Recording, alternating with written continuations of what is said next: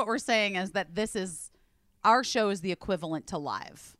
the exact same. It's exact all- same thing. Almost the exact same show. And in this scenario, I guess I am I Regis? No. Wait, I'm Regis and you're Kathie mm. Lee, and then Casey's Gelman. I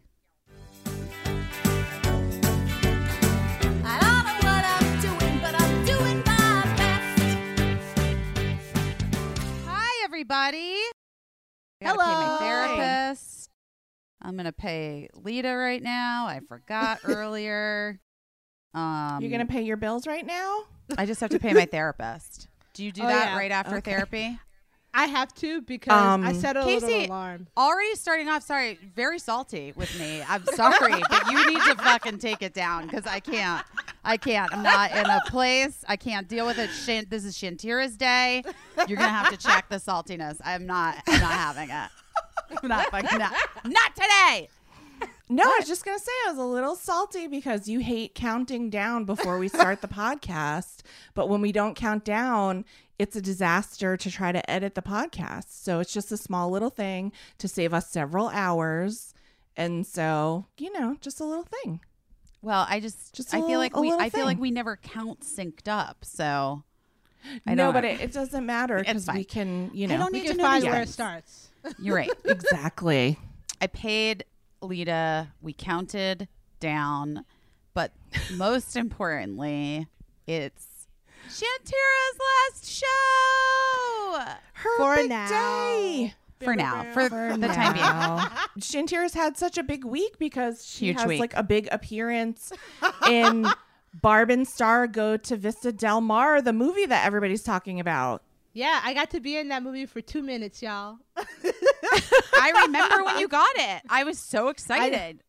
Yeah, I mean, I went to Mexico in 2019, and then it was supposed to come out the weekend of my birthday last year, but then they pushed it a like another nine months. So I didn't tell anybody anything. Hollywood break, you guys. You don't have to do this, but I don't tell anybody anything until the ink is dry, the check has been cashed, or I have officially made the cut and people have seen it.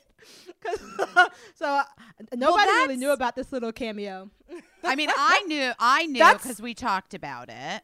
Yeah, yeah, yeah. Um, Yeah. But it's it's smart because also our friend Tom Lenk was in that movie and he was cut out. Yeah. So, Oh, really? I didn't know cut, that. Yeah, they cut him out. It's so true. Like, even on the day that it like premiered, my friend in Amsterdam like watched it before I even made a post, and she was like, "You are in it," and I was like, "Okay, I'll post." Oh my god, that's hilarious. Our friend Juan, who listens to the podcast, he also let me know he's like an entertainment reporter in Puerto Rico. And so he told me a couple weeks ago, Shantira has a whole scene. He messaged me on Instagram. Whew. But see, even Um, then, I was like, it could get cut. I'm very excited to watch it. I haven't watched it yet, but I'm super It's excited to watch it. You guys, it costs money. It costs nineteen ninety nine to rent. Uh, I don't make the rules. I have n- no way of getting it to you for free. But it is good. The movie's good, and I think that's what a thing too. Because like, you ever like, if you are a performer, you'll be like, "Hey man, you ain't got to go to this. You don't have to pay for that." Like, I was like, "It's good. Please watch it. Don't be mad at me." It's like, uh, sorry, but I think it's worth twenty dollars. It's really funny. I think a lot of people liked it. I had a really good time. Also, everybody on that movie set was so fucking nice. Oh, Kristen was so great. great. Annie was so great. They were so nice to me. I was only there for um on set for like one day. Kristen came into my um they had to cover up all my tattoos. So uh she came in there when they were covering up all my tattoos and talked to me for like 20 minutes. They were so kind. They Aw. let me improvise. I had really no idea what was going to be in the movie. So it was a wonderful experience and those ladies were so great to me. So if you're wondering what those two women are like, they're very nice. They're just the greatest. now, Kristen Wiig and I have been friends for many years, and but mm-hmm. like the kind of friends where like I I haven't seen her in a long time. Well, wait, I guess the pandemic. No one's seen anyone in a long time. Yeah.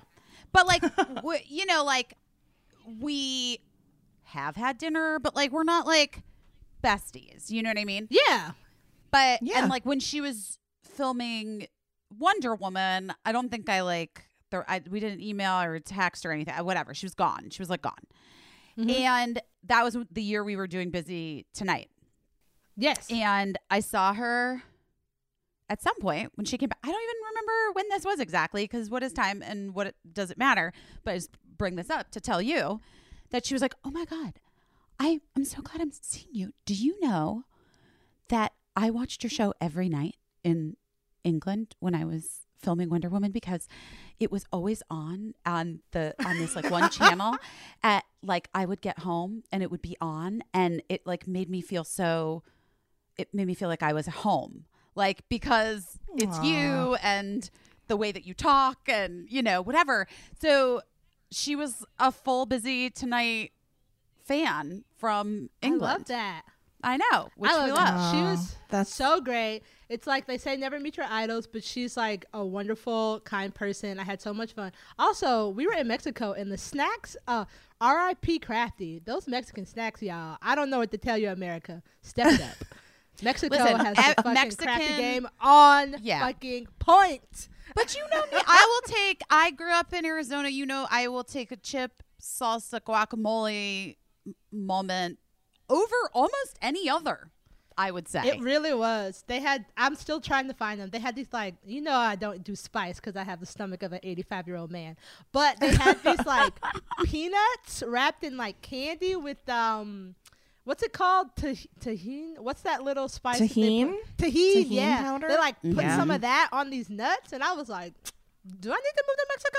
They were so good. I only had them for like um that day, and I put a bunch in a paper bag because at the end of the day, I am Florida trash, and I flew them back to America with me.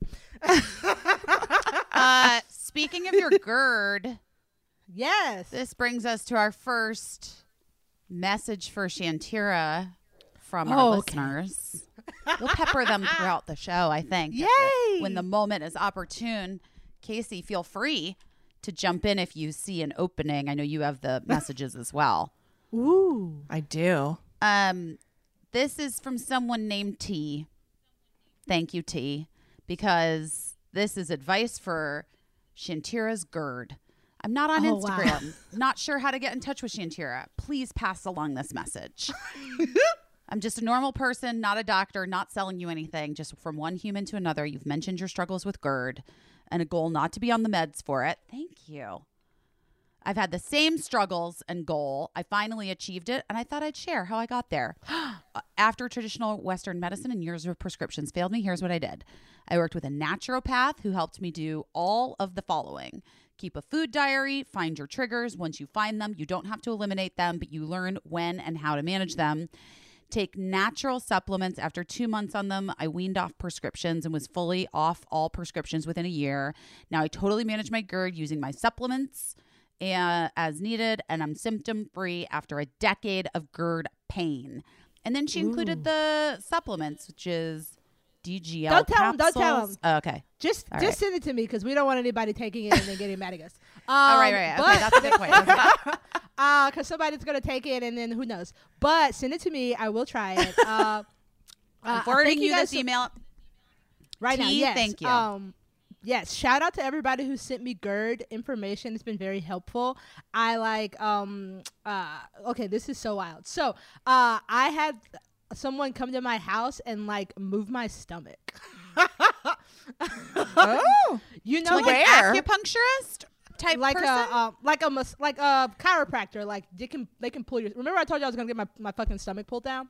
Uh, Yes, because I yeah. watch I watch like a hundred thousand million um chiropractic videos. You guys, I love them. I think they're so cathartic. I like to watch people get relief all over the place, like, primarily in Texas. the A lot of- cracking. a lot of Texans get their backs cracked. Um, uh, uh, but I did this thing also like don't sue me. Uh, I, I did. Uh, it's called visceral ma- manipulation. Uh, Uh-huh. massage therapist, and basically, I like to think about it like a, like a cat. Kind of doing uh uh kneading the bread, if you Kneading will. biscuits, yeah. kneading biscuits.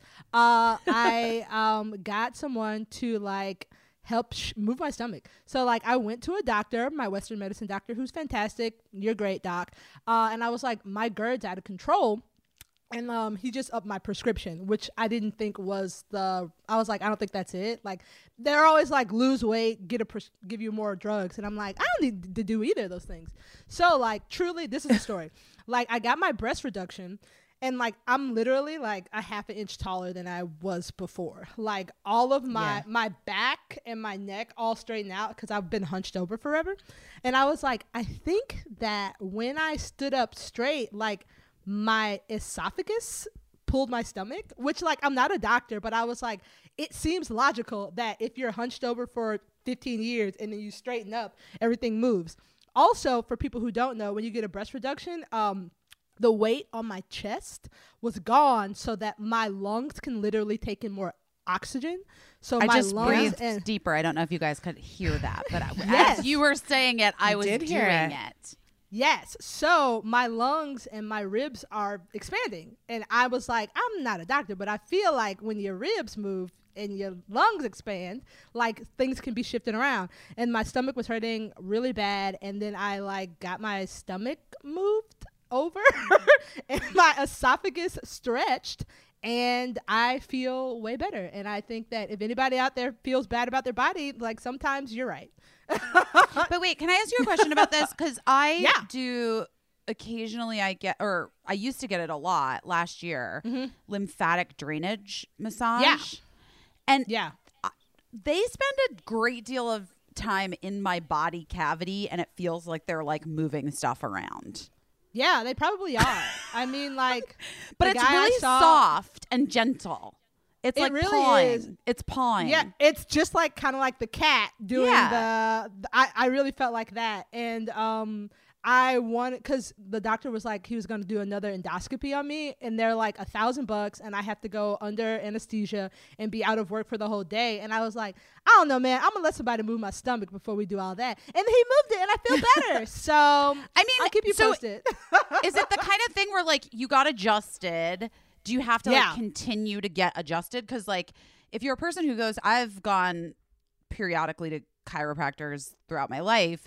Like if you're a person who kind of needs their body to be adjusted every once in a while, um sometimes you have to like keep going back and keep doing Yeah. it, right?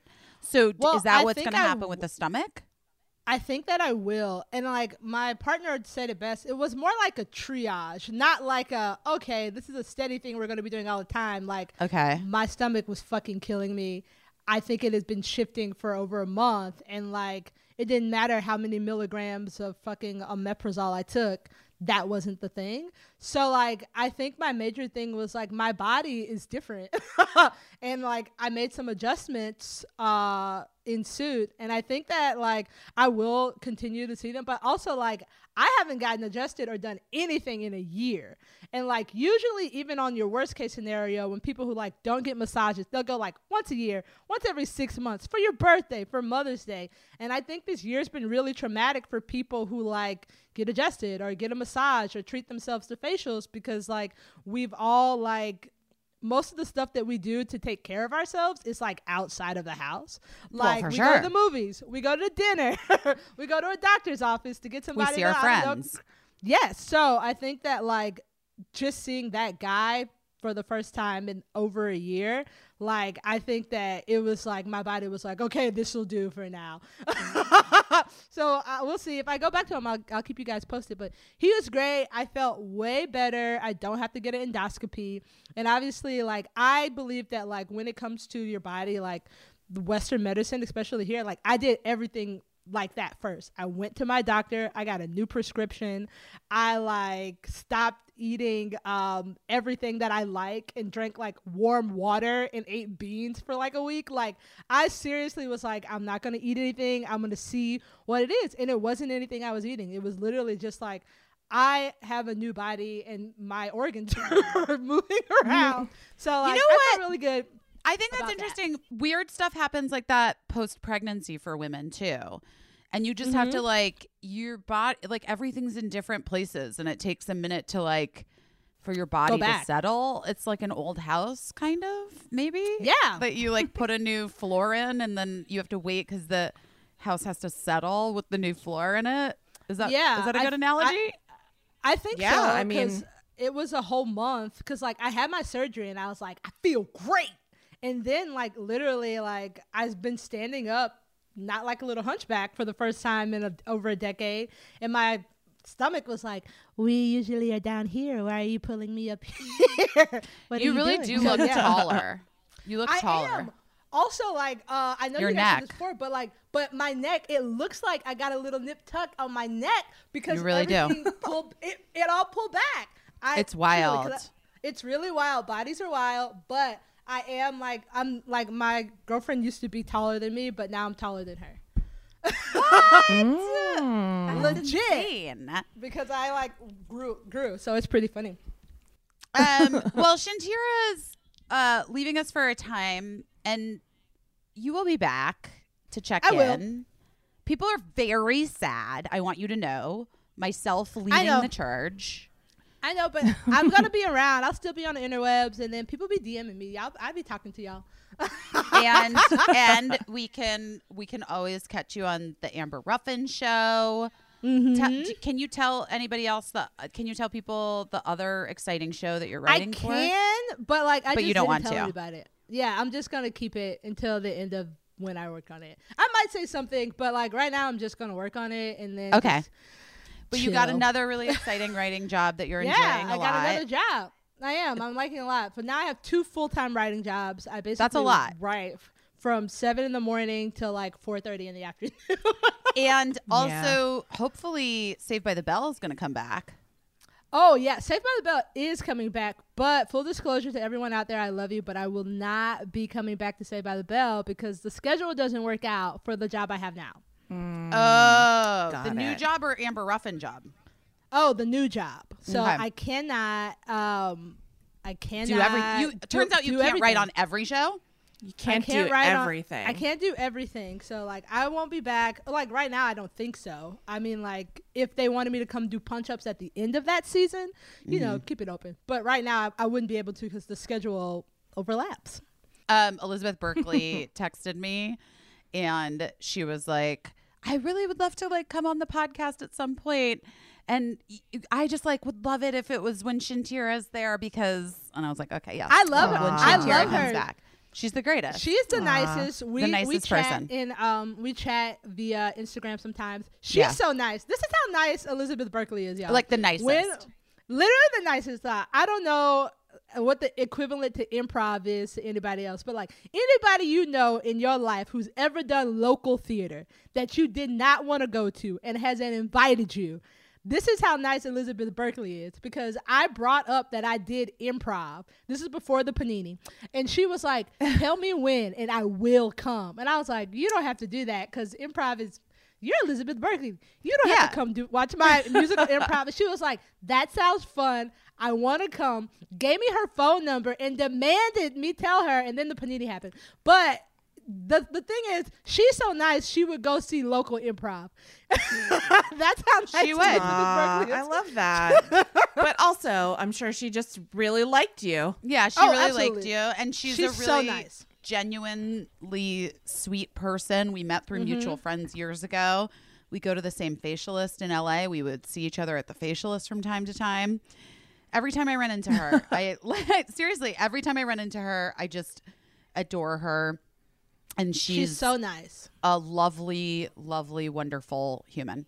Mm-hmm. Um, so guys, so that's we can't exactly tell you what job Shantira is doing. You'll find out someday.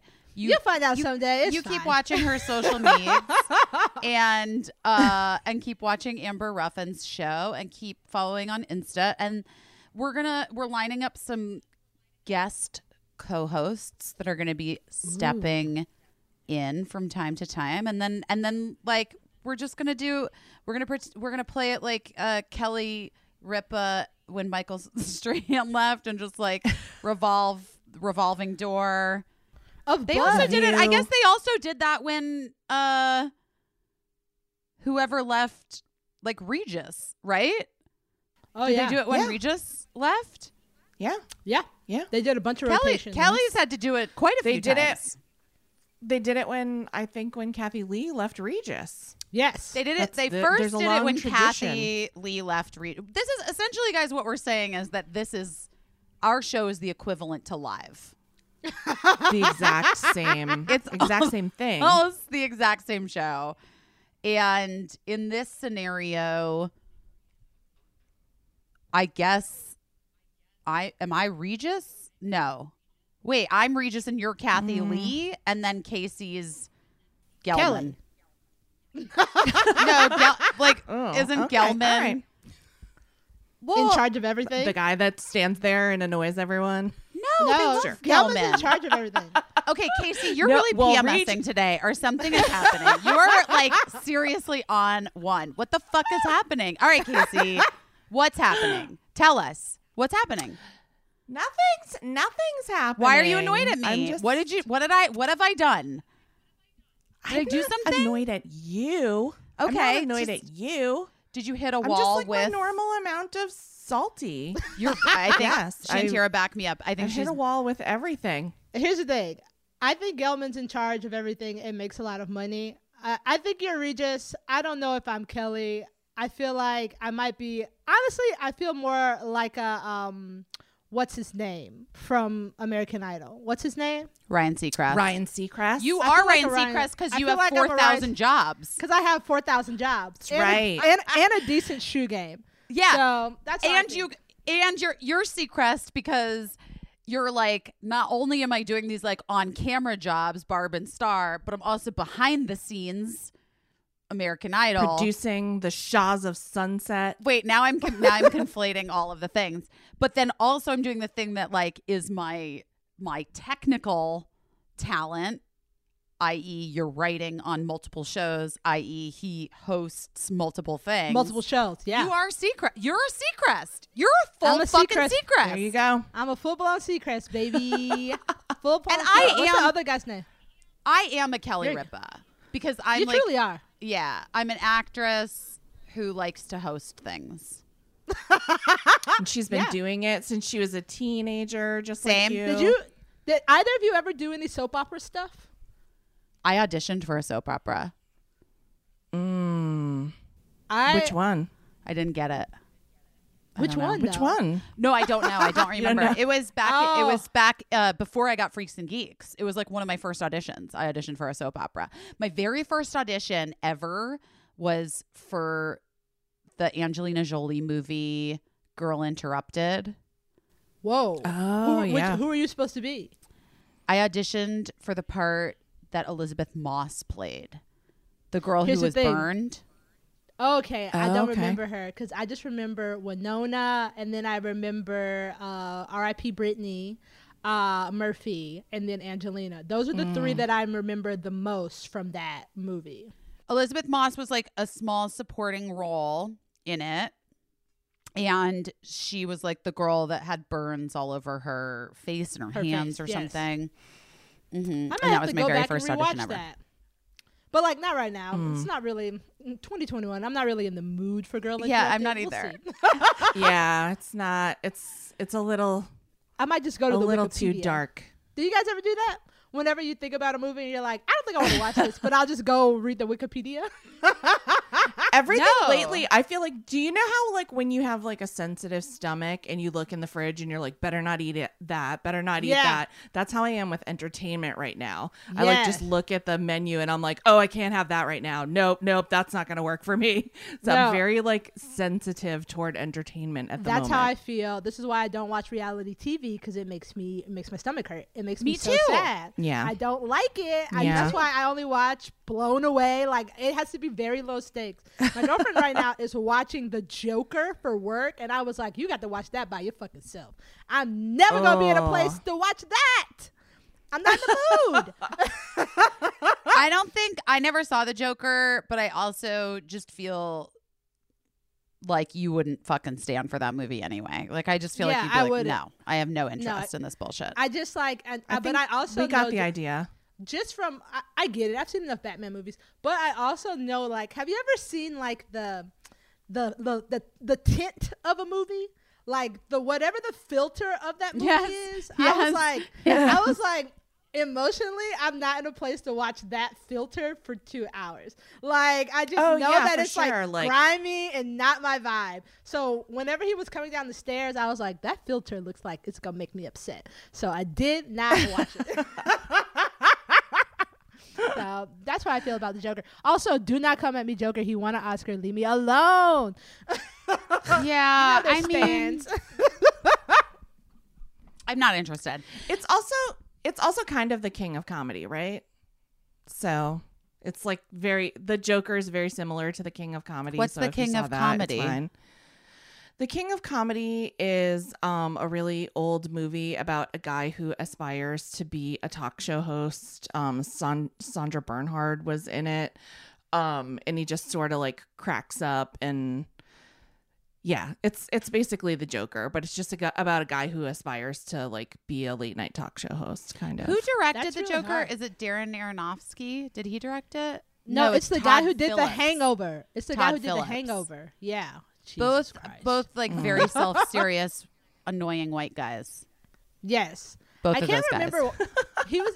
I, I I just remember that like he was like really mad. He was like, I can't do hangovers anymore because comedy's changed and that sucks. And I was like, well, you could do a hangover and you could just adjust your comedy to so the way that society something society respects now, but I guess go off. And then he made the Joker Yeah. and now he's more successful than ever. So it doesn't matter. Not if you're a white dude. No. No. Wait, is there Generally anything that I've seen that that I like? Like we're always I don't want to talk about fucking stupid Todd Phillips. Uh I really I do love Blown Away. Uh I love this glass blowing show. Check it out. First I want to season, watch I- it. First season Even that one's the too best. tense for me, Shantira. Really? The first season's nice because because it ends the way I think everybody wanted to. That's why I like the first Yeah. season. Mm. Uh, but like uh, I really like Blown Away, and then Barb and Star is really good. And then I watched the the the the Gen Z. What's the fucking All the Boys I Loved Before, Always and Forever. The third installment of that movie. I watched it yesterday, and you know what? It, it was good. It was good enough for Oh my me. god, they've had three installments of that. yes, because I feel the- like the first one was just like a month ago. I thought that it took longer for them to come out, but you're right. The last one came out like last year. People liked it so much they really churned it out. Did I tell you guys about how I thought that Mar- well how I thought that the Tiger Woods documentary was about the was a serial killer documentary? Did I did I talk about this? No. No, but like I didn't. People didn't really explain a lot about it either. They were just like Tiger, and I was like, "What's this about?" And then I Okay, realized it no. about Tiger Woods. Basically what happened is that I don't like watching at this point in my life I have I I'm like you Shantira like I won't watch things that are scary that are upsetting unnecessarily like I don't want to put want it in my something nice. Yeah, I don't want to put like bad ideas thoughts. I don't want the images from crime scenes in my brain Yeah, I don't want to watch that shit anymore. I watched a lot of it like in my 20s and maybe yeah, early we've 30s all, I guess. We've all had an SVU run. Yes. I mean my SVU run, Oh, I sure. told you about this where Emily Beebe at one point came home from work when we were living together and she was like you have to stop watching SVU. And I was like, "Why?" Um and she was like because you like sit like you're like losing your shit. And I guess I had like gone for a walk with Henry, our dog that we shared, RIP Henry. And uh and I was in my head thinking about all the DNA that I could leave behind if I got snatched. and I shared that with Emily. I was like, And I was like, thought like I could like scratch my nails on the ground and you would fu-. and she's like what the fuck you have to stop watching SVU but Yeah. anyway so But Mark- also, you're not wrong. Yeah, it's good to think like that you have to I mean- like.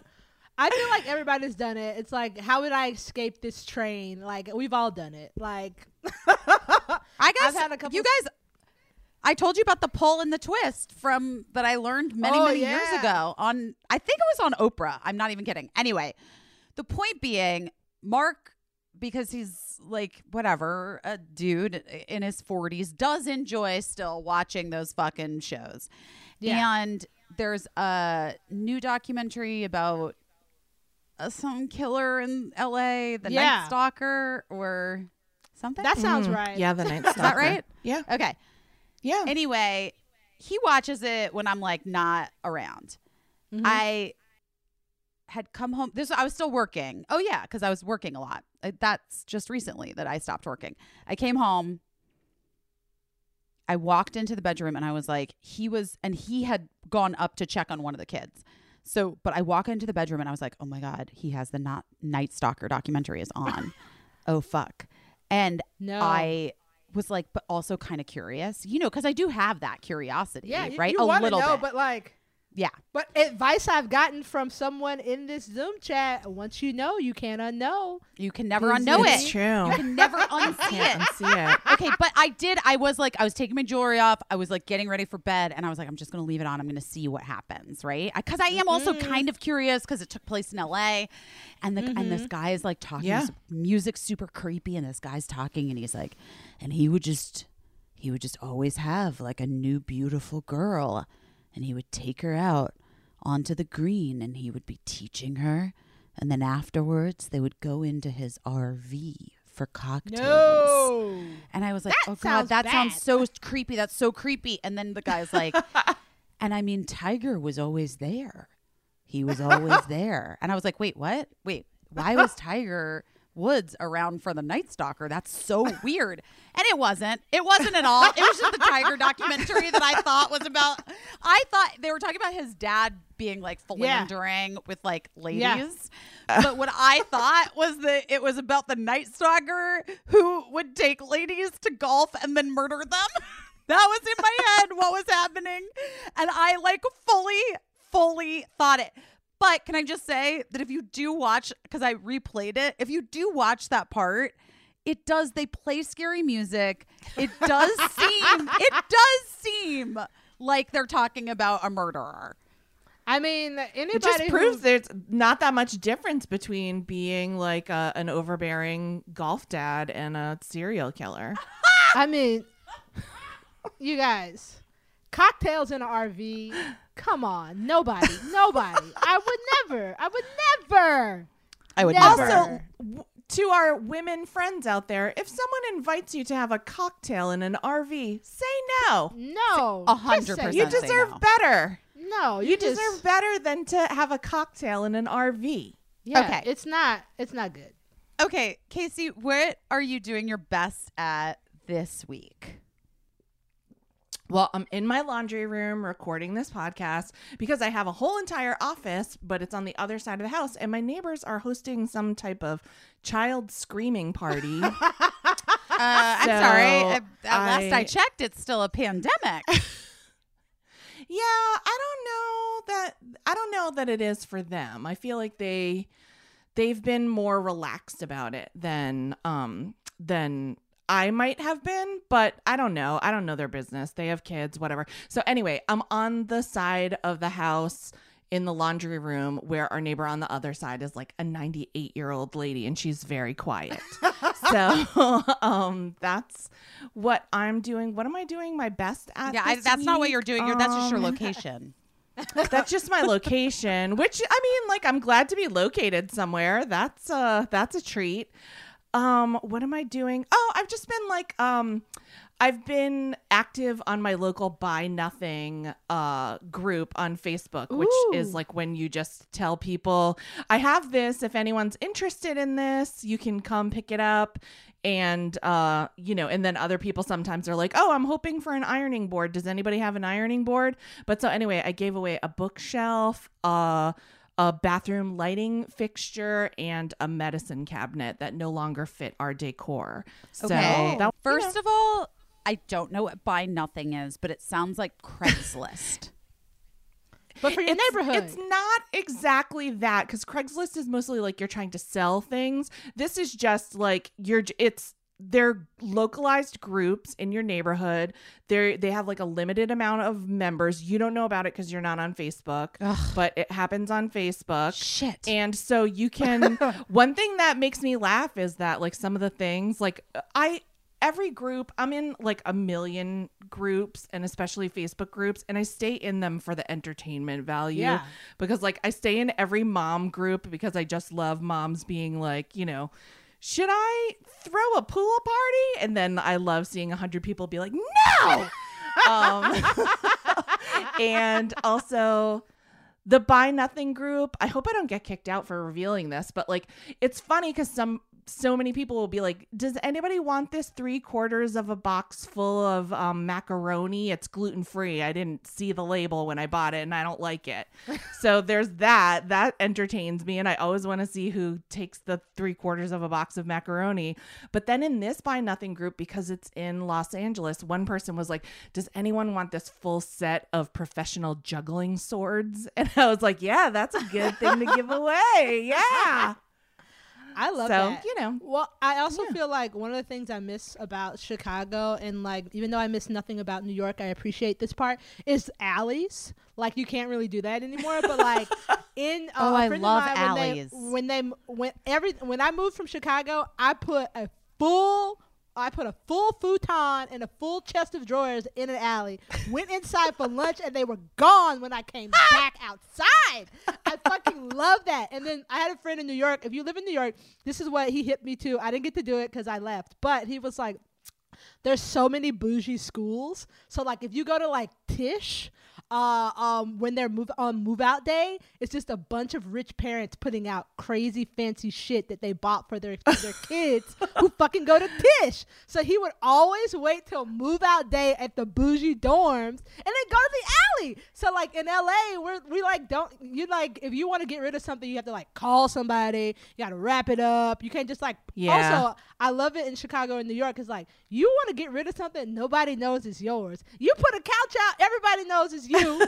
everybody, Right. they don't have anything else to do. So like, I really like that giveaway thing because that's something I miss from Chicago. Like, I got rid of a couch and a bed. I did get myself a a, a, a, sh- a bookshelf and a chest of drawers from an alley. It's really how you shop in your 20s. So shout out to that little group you're in because that sounds really helpful Well, for people who are missing out yeah on the point alleys. is to like not the point is to not buy anything new that you don't need to spend money on if somebody else has it that they just want to give it away Do people also request? Yes like one lady was in the middle of baking cupcakes and she literally didn't have powdered sugar. And so she was like if anyone can lend me four cups of powdered sugar Four right now i'll like That's a return the favor. yeah exactly. But she was it she was in the middle of baking i guess. Yeah. i don't know so, you know so stuff like that. But sometimes people will be like yeah i need like an extra tire for my Prius if anyone has one laying around, and it's I- surprisingly this is people. amazing. Yeah, love surprisingly people will have it. One time, I will say, one time I belonged to one in Connecticut, and um, my son Lincoln had a really nice um cashmere sweater that he had gotten for a gift, and he just started to like want to dress nicely, Mm-hmm. and I accidentally washed it in the laundry, and it shrank to like the size of Size an of a oven mitt, and I felt. I felt so terrible and I was like I have to tell Lincoln that I destroyed his like fancy sweater, his one fancy sweater. And then that afternoon this woman happened to be like, uh, "I got my husband a bunch of cashmere sweaters at Brooks Brothers and he does not like them at all. They're size medium. Does anybody want them?" And I was like, "Me, please. I'll come right now." so I got like five brand new cashmere Brooks Brothers sweaters from someone who like it was no it was no thing to him to just hang them out on his porch. All it. Well, love it. I I'm gonna need bougie to get into this group. A group. the reason the reason why I joined is because I'm looking for this very specific mid-century modern like fireplace, this Swedish fireplace. I know what you're talking about 'cause I saw your um, stories. Yeah. Yeah, you know, I put it on my stories because I'm like, what am I? I'm I'm drunk if I think that anyone's gonna be like, hey, does anybody want this fireplace? Because they're Wait, what is it? very popular and it's like a Swedish Malm fireplace. There's like it, you'll I'm looking it up. I'm looking it up. you'd recognize it if you saw it from like mid-century modern homes.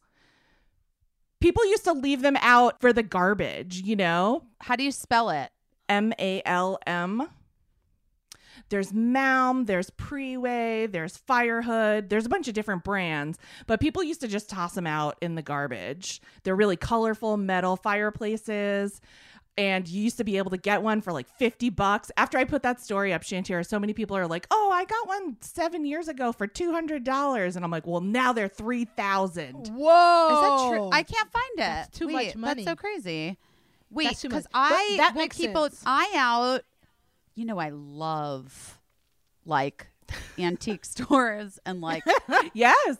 and I like, and we've been going upstate, and well, Yeah. now it's snowy, but I bet there, I bet we could find one upstate. Maybe they're kind of big to ship. Our friend Kendra, who's your makeup artist, was also like, "I'm looking for one too for for oh, this I place." see. I see. There's one on You know- you know the one. overstock.com for $839. Oh yeah, that's like that's kind of like a knockoff of one. Right, it's right. like a modern one. I'm looking Mhm. for like a vintage one, but anyway, Mhm. it's just part of doing that. It's like fun to look forever, and then you're so excited when you get it, and then like the next day you just start wanting something else. Consumerism. We love it. Well, if I see anything in an alley over here, there are no alleys here. Yeah, if, if I see somebody put it in the front of my building, I'll stand there and call dibs. If you see a red, orange, yellow, I would even take a green. I'd even take a white Malm fireplace from the 60s or 70s. That's, you know, that's just what I'm living for at this point. But I I, don't think I'm going to get one on the buy nothing group. Well, Uh, you know what? You put it into the universe and you never fucking Yeah, you never know. You never know. But I do want to join one of those groups because I often have like random ass free shit that I want to just Yeah. get rid of. Like I wish that I if I had still lived in Hol- Hollywood, I don't. Mm. Aw. The best okay, part guys. is people come get it. People come and get it. Unlike an alley, like you have to put it out there, and you're like, I hope somebody comes to get this. You put it on that Yeah. fucking website, on that that group. You can just be like, be at my house at two to pick this up. I love that. I want to get rid That's of someone's right. stuff. But what are you gonna do? There's no alleys here. Sorry, LA. There's, there were no alleys in LA, and also I just I do feel like it's tricky to get rid of stuff sometimes. Sometimes it's hard It to get is rid of stuff. Well, it's hard Yeah, here it- it- because like you can everybody truly everybody can see you. So like you really got to make your effort Yeah. to not throw some shit away cuz somebody to see you mm-hmm. and then it might be there for 3 days and it's like we know you put that whole fucking chest of drawers on the sidewalk. we know it's fucking you. So yeah, I don't my like, like older s- my older son saw a set of mid-century modern like dining chairs that he was like they're they have like a couple things wrong with them that need to be fixed. So he was like but maybe somebody's just like moving and they just have them on the sidewalk right now. But after i guess they were out there for a few days he was like okay these are like for the garbage. So he took them and restored them and is like in the process of trying to sell them. But there it was like you know like an $800 set of chairs or something. And Yeah. so, you know, and a nice little project, a nice little panini project for him to do. I love it. Um, Shantira, what are you doing your best at this week? Uh, I'm doing my best at um kind of finishing my kind of to-do list, I guess. Like I um sometimes people, friends and stuff send me their scripts and like I'll like read them and give them notes and stuff. And since it's President's Day, like I have after we finish the podcast, I have some time. So I'm gonna go through like three or four of my friends' scripts and like just spend like a little afternoon uh, giving notes and reading stuff so that my friends can hopefully like sell stuff and get jobs. So I think I'm doing my best at like kind of paying it forward. That's 'cause So many nice. of my friends have read stuff for me, and it's hard to sit down like. Just so everyone knows, like when you ask someone to give you notes, this isn't this isn't like a fucking slight to my friends, but for people coming up in the industry, like when you ask someone to give you notes, like if they're good at it, they like sit down and read your stuff and go through it with a fine tooth comb and like genuinely try to help you. So it like it's not like oh if you have time, like nobody does. I do not have time, but I will find time Yeah. for the people who like you care about. So that's what I'm doing today. I'm doing my best at getting getting through and giving notes to some of my buds. That's what I'm doing. Can I tell you something? Uh, Yeah. I really appreciate that, especially because my husband, Marc Silverstein, uh, who's a very accomplished screenwriter and director of the movie I Feel Pretty, um, he recently did that for me on a script.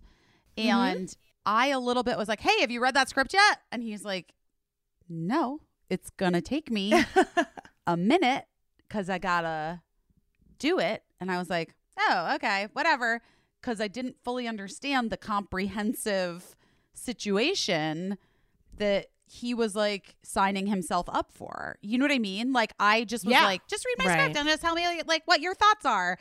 And he literally was like, he gave me such good notes that I'm like, oh shit, this is like a whole new world. And it took a lot of effort and thought and and he spent like a morning doing it. So Yeah, that's really it nice takes to a do for your friends.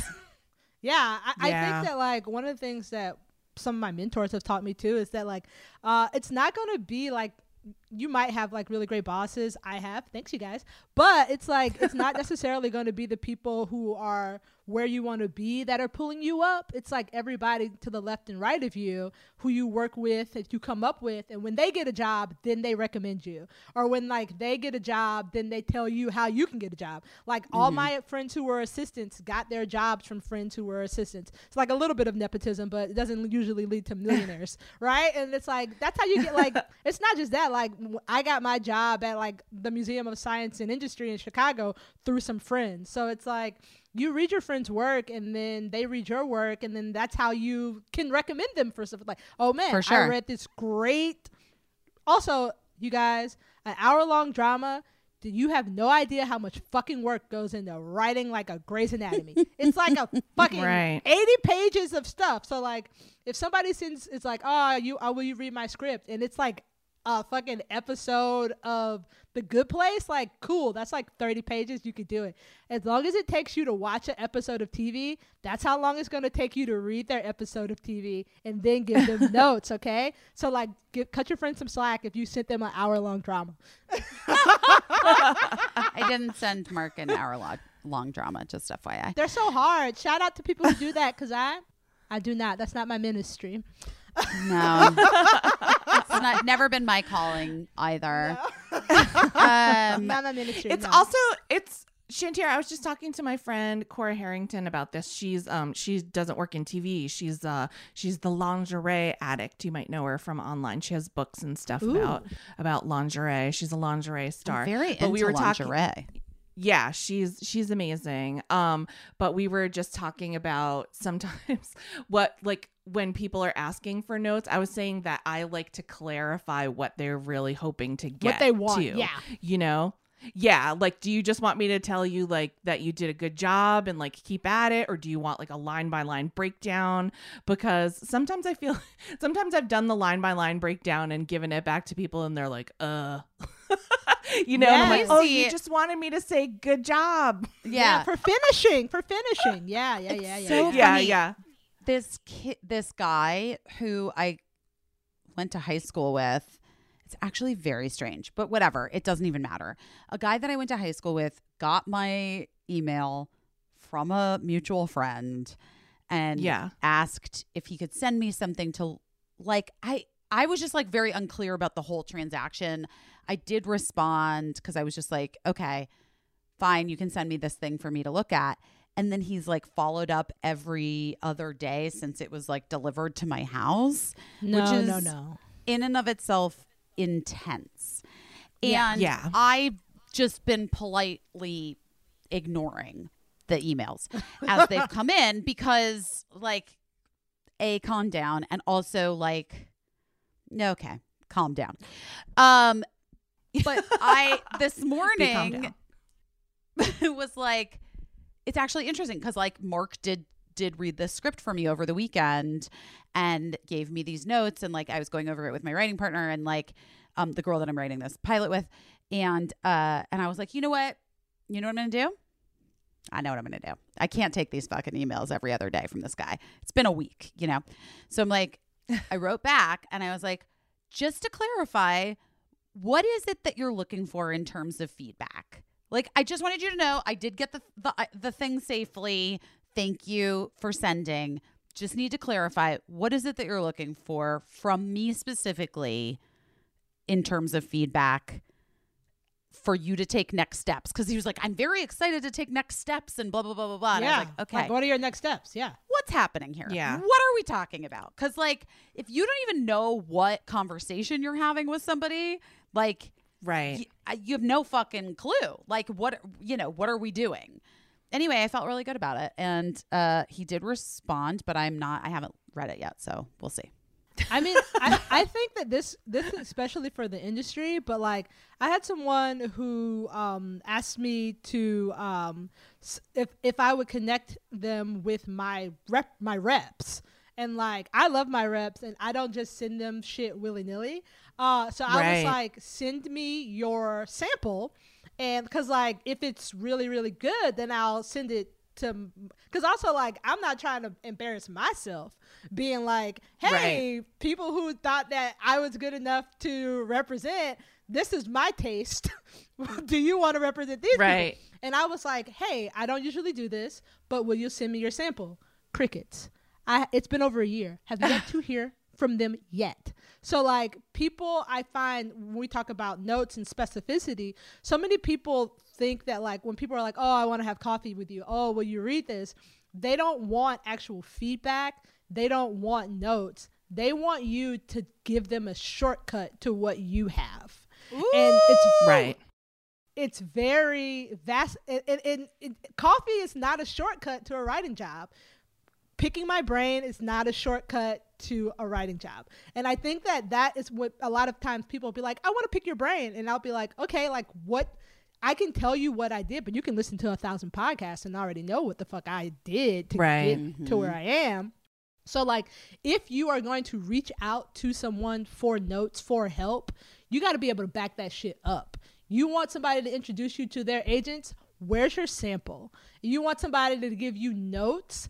For what? Do you want a joke punch up? Do you want me to tell you where a story's good? Do you want me to just tell you congratulations?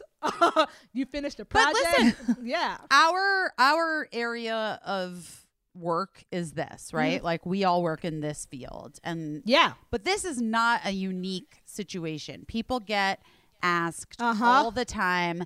I need This to, is I universal love- I'm looking for like a career change. Can I pick your brain? Can I do this? Can I do that?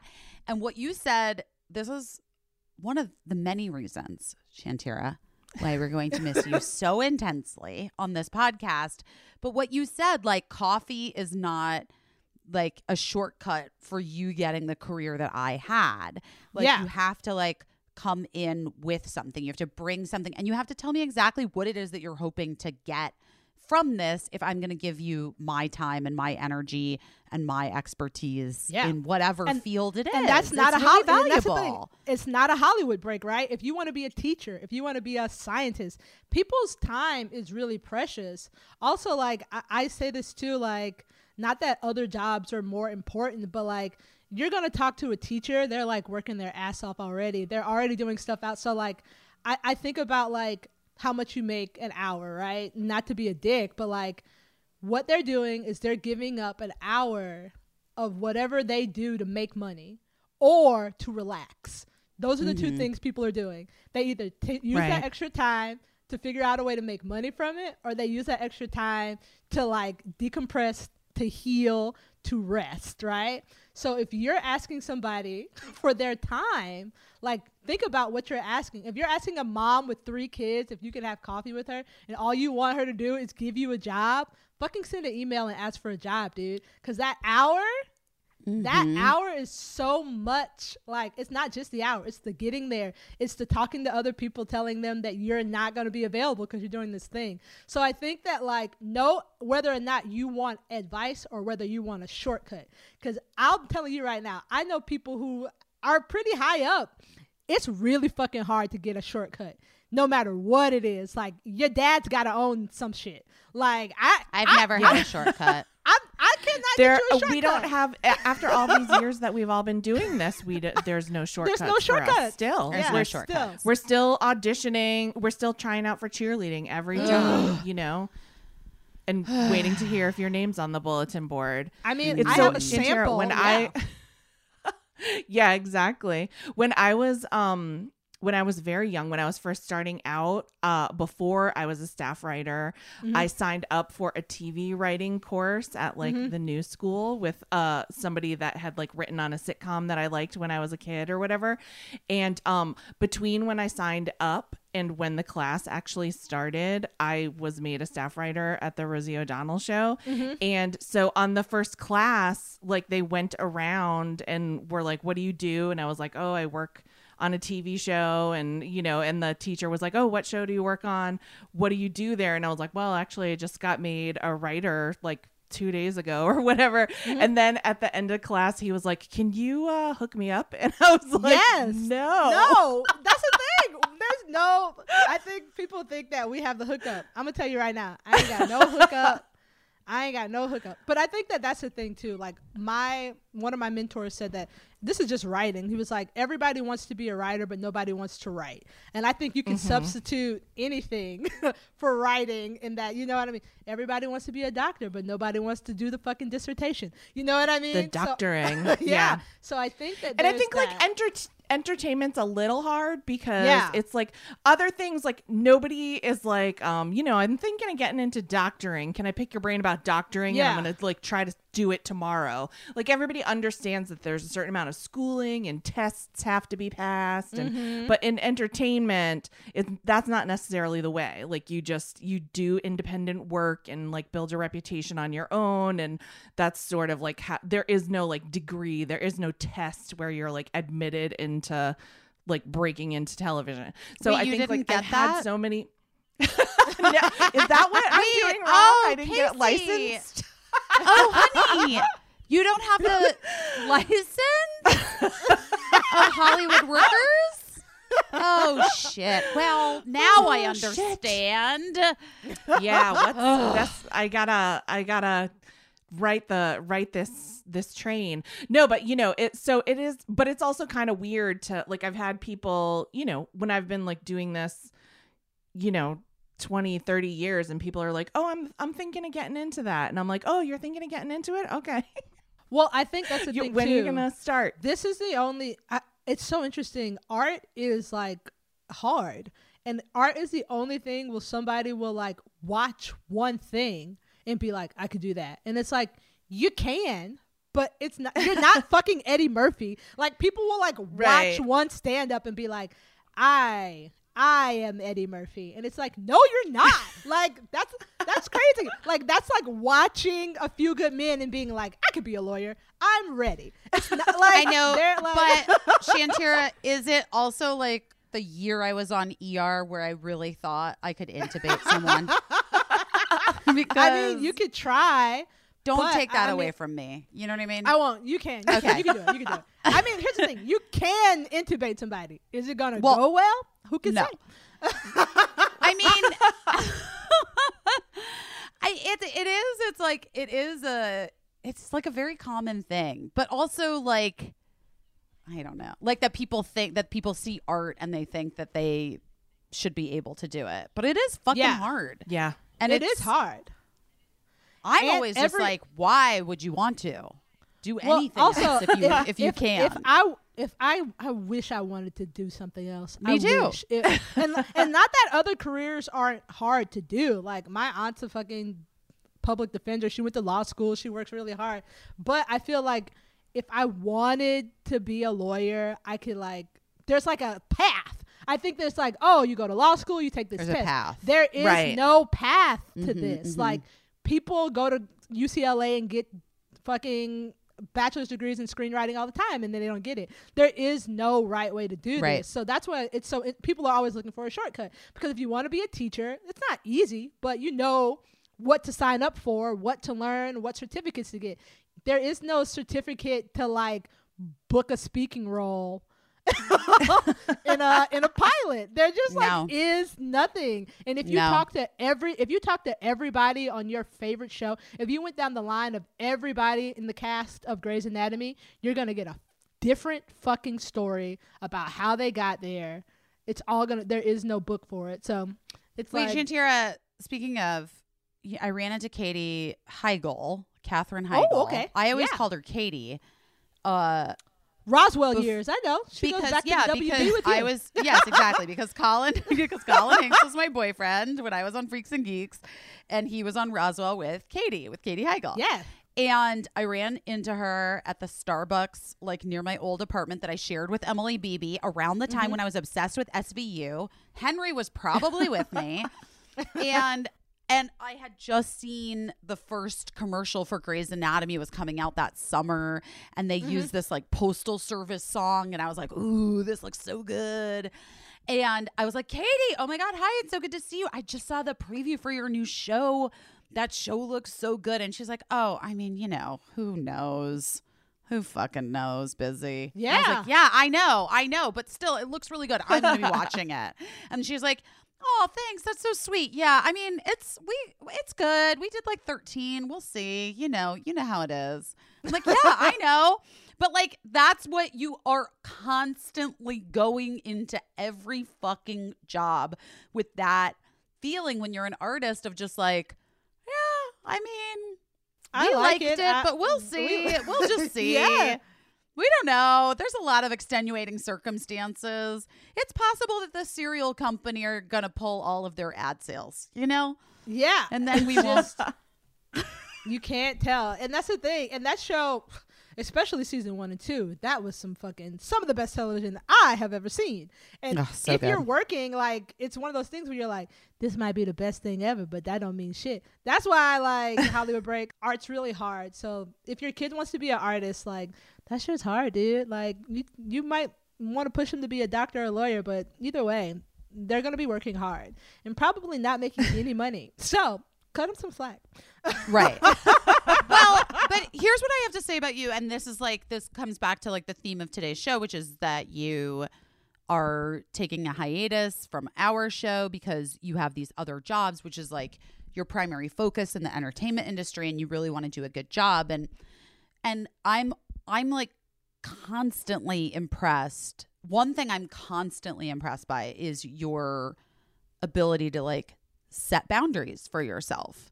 Like it's not yet to the point where it's like probably f- overwhelming and like you feel frazzled, but I have never done that.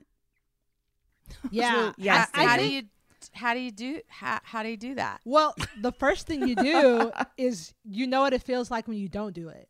I think that is what happened. The first time for me, truly, and I think that a lot of people don't give teenagers enough slack. The first time I felt truly overwhelmed and exhausted was high school. I was in the band, I was in basketball, I uh I had five AP classes and I was at school from like seven in the morning until like nine o'clock at night. And like that was just regular. I think a lot of kids, children have schedules like that. They go to school Yeah. and then they want to go to a good college and then they Not right now, Shantira. Not right now. well, even even on Zoom school, like it's hard, but like I just was like literally I was like, okay, I get up, do all my homework, do homework during lunch, uh, go to basketball practice, then go to band rehearsal, then go home and do the rest of my homework, and then go to bed at like eleven o'clock. And I did that for like three years. And that was one thing where like there was no boundary to set. Like I needed those extracurriculars. I needed those classes. And then I got to college and I was like, oh, I need to read this book by next Thursday, not tomorrow. Like that was the first time I was like, wait a minute, wait a minute, wait a minute. We only meet twice a week and we can get all this done. What the fuck was going? My high school was very. They prepared me very much so, but I, I feel like when people go to college, they're either over prepared or like not prepared. I was very over prepared. Whoop, we have a giant plane. Uh, hold for sound. hold for sound. Uh, going by in my apartment, uh, or maybe a helicopter. Sometimes it's President's Day. They get a vibe. They want to drive a helicopter around, fly a helicopter around. Uh, but I was like, I was like, oh, like this is how you can like really set yourself up for success. Like, oh, on Tuesdays and Thursdays, my schedule was like this. So like, it was really like when I was able to start setting a schedule, but it that's how you figure it out. When you do something where you're so fucking tired, like last week, I did four days in a row where I worked 12 hours straight. Like that was, Right. I was like, I'm literally not capable of doing this without being really tired and kind of sad. yeah. I I think especially during like work from home, we've all been sort of like gaslighting ourselves a little bit too Mhm. because like I recently like okay so working on the podcast doing this job that I've been doing and then like I have like a side a regular side gig that I spend a couple hours on every day that pulls in like a small amount of steady money that I Mhm. really rely on. And so like I got to a point where I was like physically shaking and my husband was like what is happening with you? And I was like I don't know. Like I just I'm shaking. Like I'm I feel like I'm having like a trauma response. And he was like well let's go back to like what did you do today? And I was like well I woke up at 6:45 and I opened my laptop and I started working. And then I'm just like I cut to like the math is that I was working from like 6:45 in the morning till like 11 or midnight. Yeah. and I had been doing that for like 7 days in a row. And you know and he was like I mean you know there, because there's no demarcation of like what the beginning of your day is and what the end of your day is I think you're just working around the clock until you collapse. And so like of course you're shaking. Even as somebody who has actually entered back into like a legit workspace, which I'm done with now, because mm-hmm. of the Zoom, because of like how the world's changed, what was expected of me during the shooting of Girls Five Eva was both. I was Yeah. like, that's like, like that's the thing that's like fu- that, and it's also what you're saying, Caissie. It's like this job, that job, this Yeah. job, and same with you, Shantira. You're like taking multiple jobs because people are like, oh, you can. You don't have to like go to a place and Go to a sit place, there. yeah. So you can actually be Right. on the writing staff of multiple shows, but like, and do this pot. But should you? Like, is that the best thing for you? Like, right shooting a 12 hour day on Girls Five Eva and then having to record, or even if it, by the way, even if it was like, even if I was only there for, let's say, seven, six hours, seven hours. Yeah. And then coming home Right. and having to be a parent because that's Yeah. a lot. And then having Yeah. to do the podcast or having to have calls about other things or whatever, whatever. We all signed up for so much shit. And I think that like in the beginning of the of the lockdown and the quarantine, we were all like, we're gonna rethink everything. We're gonna reprioritize. and literally none of us have done that at all. Like Yeah. more people Right. I know are We- working more than ever. Well, it's actually they're getting more productivity from us because there is no commute time. So like, Right. uh, literally, you can just get up and start, and then just keep going.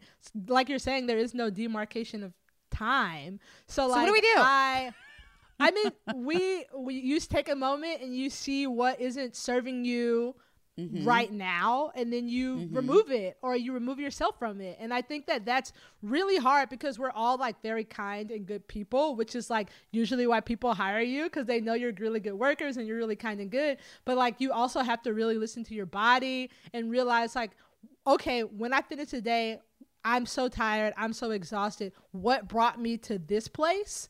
And see what you have to do to either make it less often or because, like, I'm really fortunate because I just got a rabbit. You know what I mean? Like, people got dogs and kids. Like, shout out to all the parents because, like, me and my girlfriend were just saying, like, we got a rabbit and we be tired. I can't imagine just being in the house with like three kids, two dogs, a turtle, and having full time jobs, man. I couldn't. I don't know how people do it. So mad props to everybody. But like, yeah, I called just my like, friend Yeah. Christa Miller, who was my co-star on, on Cougar Town. Mm-hmm. Um, on one of my last days of filming Girls Five Eva, I had like a little bit of a break, and she and I, Christa and I, have been playing phone tag for. When I tell you almost three months, like that's not an exaggeration. We've been Yeah. trying to connect for almost three months. We've been texting, but like trying to speak to each other.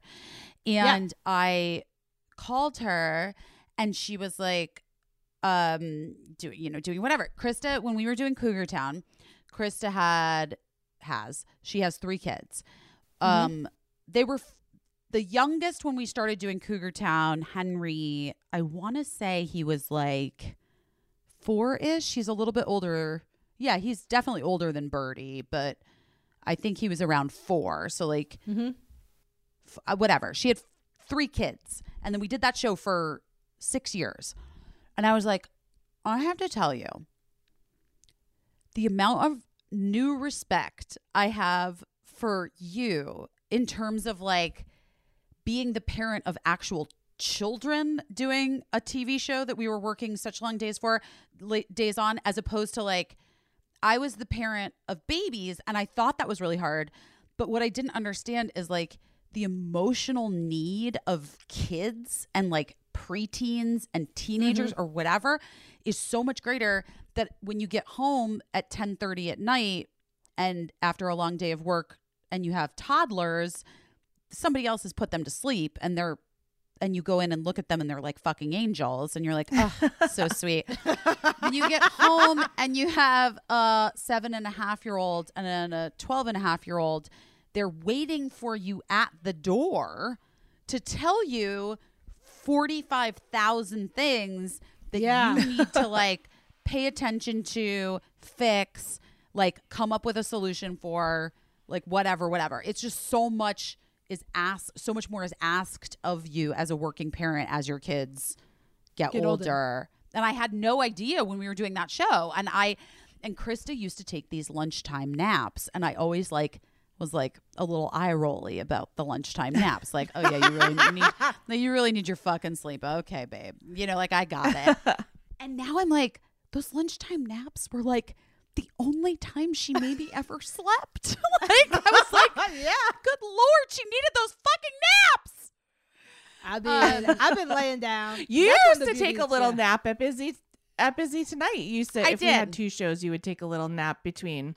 You know what's interesting? I was talking to a single mom friend because I was saying that um like oh my gosh i keep thinking of my friends who are single moms during all of this and they're mm. working and and trying to do everything themselves. But you know what she told me? She said actually i've been thinking of my married mom friends Yes. because when you're in a partnership you have to talk everything over and reach a mutual decision and like take each other's feelings. And she was like i'm just the boss. Like i just say what's happening with my kids and that's it that's what's happening you know? So on the one hand while you don't have anyone to help you out you also don't have anyone i guess like taking up your time chewing your ear off about Well, what you also- should do.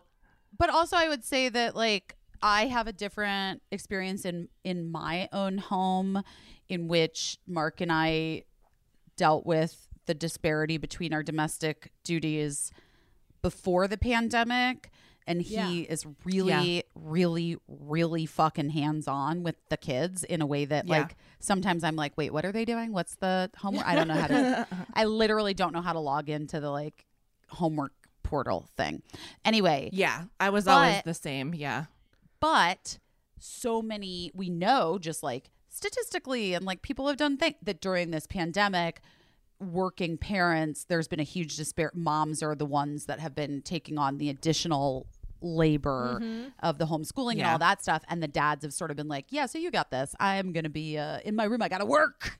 And it's like well your work's not any more important than the work that i'm doing at my job but also now i'm doing the schooling the These kids things. and feeding them lunch this and all that extra job. I don't I Yeah. didn't have that particular set of issues here because I'd taken care of that long ago.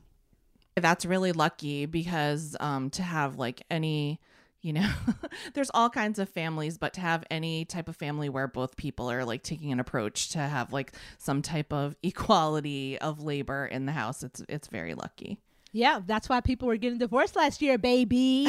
uh, I think too, like um, just being the boss, like you have to. What she said is like very interesting to me because I know that kids do that. They'll be like, "Let's ask dad," like you know what I mean. They like try to divide and conquer. So it's like there is Yeah. no "let's ask somebody else." Like that's it. It's like oh. So I think that that could be very helpful. No divide and conquer. so shout out to her to being like, "I'm the boss, baby." Uh, In the 60s, the average American only bought 25 items a year. Today, we average 67 items a year. Despite buying two and a half times more clothes, guess what? Most Americans only keep them half as long. Big apparel companies have overcomplicated clothing by finding the cheapest manufacturing across the globe, and our planet is paying the price. American Giant is keeping things simple and close to home to drive better quality, stronger relationships, and more transparency. American Giant has built a 100% USA based supply chain and makes clothing that's durable, not disposable. It's not fast fashion. This clothing is made to be worn more and kept longer. They make amazing sweatshirts, hoodies, t shirts, tanks, leggings, and dresses, skirts, and even accessories. I love the leggings. I've bought a bunch of the leggings for the kids. Plus, I love the hoodie, it's very soft. Uh, American Giant is reclaiming the American tradition of making high quality clothes that actually last. Uh, I think now more than ever, supporting local communities is important.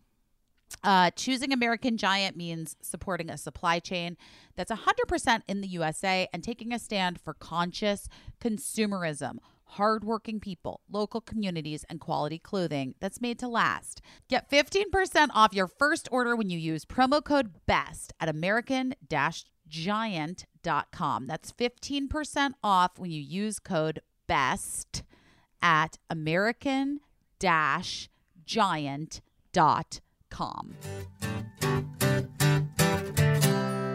Drinking is fun. Hangovers are not. Luckily, Kin Euphorics is the first non alcoholic drink for grown-ups who care about the little things like brain function, hormone harmony, great sex, what? And de stressing after an insane day. Double what? Isn't that Which what is the great sex is for? anyway, Kin Euphorics are stacked with the good stuff and none of the bad. You got to think herbs, mushrooms that help curb stress in the moment and over time, and nootropics that support cognitive functions like clarity and memory and creativity. Yeah. Also, Kin brand is female founded. Kin is founded by Latinx Jen Batchelor, who is on a mission to reimagine, quote, the social ritual of drinking without wagering on people's health and well being. I love that mission. I love all of it. I actually really enjoy Kin Euphorics. My favorite is the Kin Spritz. It's a sparkling Aperol like brain boost without the crash of a hangover. I don't love the hangover of uh, Aperol Spritz. I do love the Kin Spritz because I wake up the next morning and I feel great.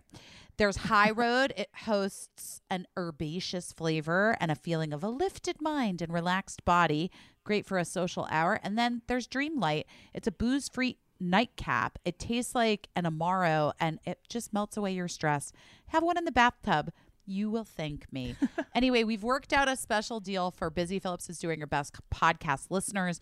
You can receive 15% off plus free shipping on your order. Go to kineuphorics.com slash busy or use code busy at the checkout to claim this deal. That is K I N E U P H O R I C S dot com slash busy. Guys, order some.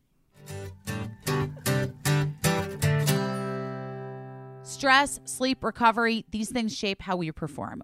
One thing that we've added to our daily routine is NuCalm. It really makes a noticeable difference. I know um, you're probably curious about what it is. It's kind of like it's a combination of like meditation and all kinds of sciency stuff that really just works on your brain to give you like a period to reset, recover, re-energize.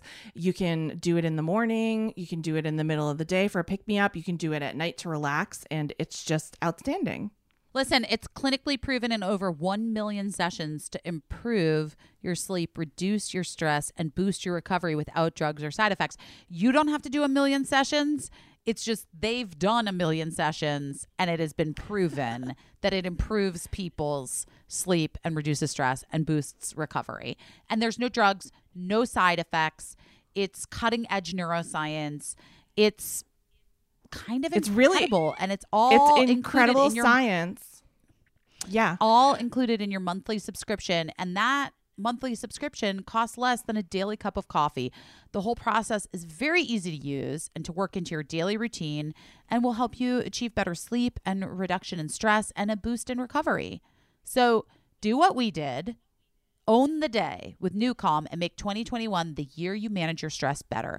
We have a special link set up specifically for our listeners. Go to busynucalm.com and get 50% off your 30 day subscription of NuCalm and their money back guarantee.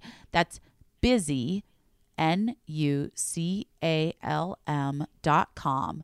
B U S Y N U C A L M dot com. Um, Shantira, since this is our last I'm sweaty. official official show with you right now until you come back to us Yes. in the future. When Elizabeth Berkley comes on. Yes. I I just want to know if you have any interesting pivot stories of your own that you would like to share. Yeah, I mean, I think there's two. The main one was uh, I I did work in news, and I thought I was going to be a news anchor. I was like, I went to school for it, interned at a news station, got a job at a news station, and I was working at one when I realized that that was not the job for me. And I think we talked about this before, but what is time? Where it's like, um, people will be like, uh, oh, well, you already started your law degree, so finish. You don't want to waste those two years. And it's like, oh, but like if you finish, now you've wasted four or six years, or you become a lawyer and then you waste that whole career time. Or it's like, you know what I mean? People be like, well, just go to school, finish a degree because you're three years in, you don't want to waste any more time. And it's like, oh, yeah, but like if you go for another year, you wasted you wasted four years instead of three. So I was like, I don't feel like this experience of me working at this news station was a waste. It was a really great way for me to know definitively that this is not what I want to do. And I think Right. knowing what you want to do is great, but knowing what you don't want to do is very important as oh, well. oh God, a fuck another gem, another goddamn gem. Yeah. so How are we ever gonna find someone with as many gems as Shantira? I'm coming back. I'm coming back. We won't. But so so We I won't. did not. That's the answer. I, I, I quit that job because they were also promoting me. They were like, "We want to promote you," and I was like, "You're gonna promote me, and I'm gonna be stuck doing this thing that I'm kind of Right. good at, but I really fucking really hate." So I um quit and then I ended up going to Chicago to study comedy and that was the biggest pivot for me outside of college was like just being like I'm moving to a new city I'm going to go this do this thing that nobody at home knows what it is because even if I don't like it then I have to find out so I think that that is okay too so like that was my biggest pivot was quitting a sure thing like I had a job full time no worries, peachy king, but I knew that I would hate it. So that was the first kind of big pivot, uh, is moving to Chicago. The other big pivot for me was right before I got busy tonight, right before I started working with you guys. My first TV job ever was on a show called 50 Central on BET, which nobody's ever heard of. Uh, it was a show created by the one and only Curtis 50 Cent Jackson. And uh, it was a sketch show. I moved to New York to do it, and it was 16 weeks long. That's another thing too. Like getting a writing gig. Like if you know someone who is in this industry, like this is a gig economy for sure. Like you get one writing job, and if that show gets canceled after a year, all those people have to find other jobs. Like it's not like Right. the WGA is like, here is supplemental income until you find another job. That's not how the union works. Right. the union is very helpful, obviously, in a lot of ways, but they're not just giving you money when your job's over. You have to find another job. They're not matchmaking you to another no, job. That's right. You, so I did 16 weeks in New York, and then I did not get another television job uh, for a year. So from September of 2017 until September of 2018, when we started Busy Tonight, I did not, I couldn't get a writing job. So I decided that um, two things. I've always been like a very responsible person. Like I've talked about this before. Like I've always kind of been treated like an adult, always taking care of myself. My parents never gave me any money. I've always paid my own rent, did what I had to do. And I literally just like didn't have any money and was not going to find a job. So I moved back home. So I moved home to Tallahassee, Florida. Also, I really did not like New York. It made me so sad. So a big pivot is knowing that even if a city is one of the most amazing places in the world, it might not be an amazing place for you. Like, I know that New York is full of art and culture and it's amazing, but I do not like it there. And I d- was not going to stay there because other people thought New York was cool. And I think people Right. do that too. They'll be like, well, this city's supposed to be like this. And I was like, Mm-hmm. it shouldn't be hard. Like you should enjoy yourself. If it's so Mm-hmm. hard that you hate it, then like I'm really fortunate that I could go home. So then I moved back home to Tallahassee and I decided to reevaluate. And then um I decided to use my skill set, which was teach improv. So for 10 months, from like uh, d- from January of 2018 till like I came back to LA in uh, 2018 in September, I taught improv workshops all over the country. Um, and then I just um, couch surfed. Uh, I couch surfed for like almost a year and it was really hard for me. I like really cried about it because I always told my friends, I was like, if you ever need somewhere to stay, you can stay with me. And I really genuinely meant it. But like, I wasn't going to be, I just like didn't have any rent money and I didn't have any, I wanted to make money, but like, I literally like was the first time I actually asked my friends for help. And I was like, I'm to be in New York for this gig for two weeks. Can I stay with you? I'm to be in LA for a week. Can I stay with you? I'm to be in Chicago for a week. Can I stay with you? And it really was life changing because I had spent my whole life doing everything for myself. And all of my friends were like, oh my God, I can't believe you asked to stay with me. And I was like, well, you're the best. And they were like, no, but like you have, you're always so put together. You always take care of everything yourself. So when you told me that you wanted to come stay with me for a week, like, I got so excited and I like got to re-meet all of my friends um like in a new way uh and like spend a week with them like I like my friend Lori, who I'd known for like almost a decade. I'd never like had breakfast with her four days in a row. Uh, my friend Maggie, my friend Maggie, we lived in New York together in a studio apartment, and we just like walked to Trader Joe's and like ate lunch together and watched movies at night. And like I'd never done that before. My friend Bradley, I taught I made pickles for you, busy. I taught my friend You Bradley made how to pickles pick- for me. yeah, I made pickles with Bradley, and we just like walked his dog through Prospect Prospect Park. So I like the biggest pivot for me was like, I I could I couldn't be in control. Like I didn't have a job, and like so much of my identity was like being able to take care of myself, never asking for help ever, and then um like working and like all of those things. Like I couldn't find a job. I did not have an apartment and I did not I was not going to get either of those things in the next 10 months. Like I just literally couldn't afford to do it. So the biggest pivot came in 2018 when like I went all over the country and I stayed with a bunch of people that I really cared about and taught improv. And it re- and then when I finally got to a point where I was like, if I never ever write on a TV show ever again, I have all these wonderful friends all over the country and like I know that like I have a good life outside of doing this stuff, then I got a job with you. and then I moved to LA. Well, in a way, what I love about that is that you went outside of your comfort zone, the thing that that you've had since you were little, which is like, I don't need to ask anyone for help. I got this. I got it. Yeah. You went I out of your comfort.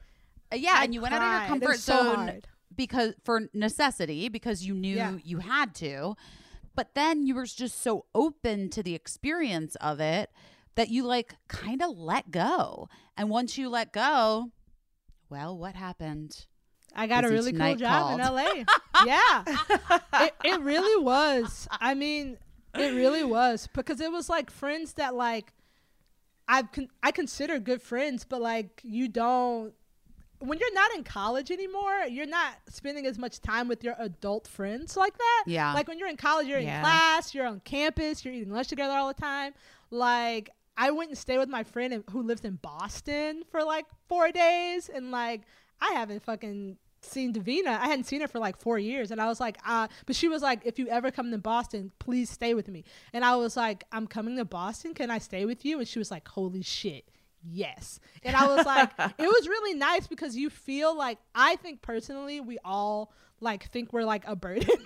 I was like, I'm going to go there and I'm going to be a big burden. But when in actuality, the people in your life that you've chosen to be your friends would never think of you like that. Yeah, And you would never right. think of I would never think of my friends like that, but I do think that we like don't treat ourselves the way we treat our friends.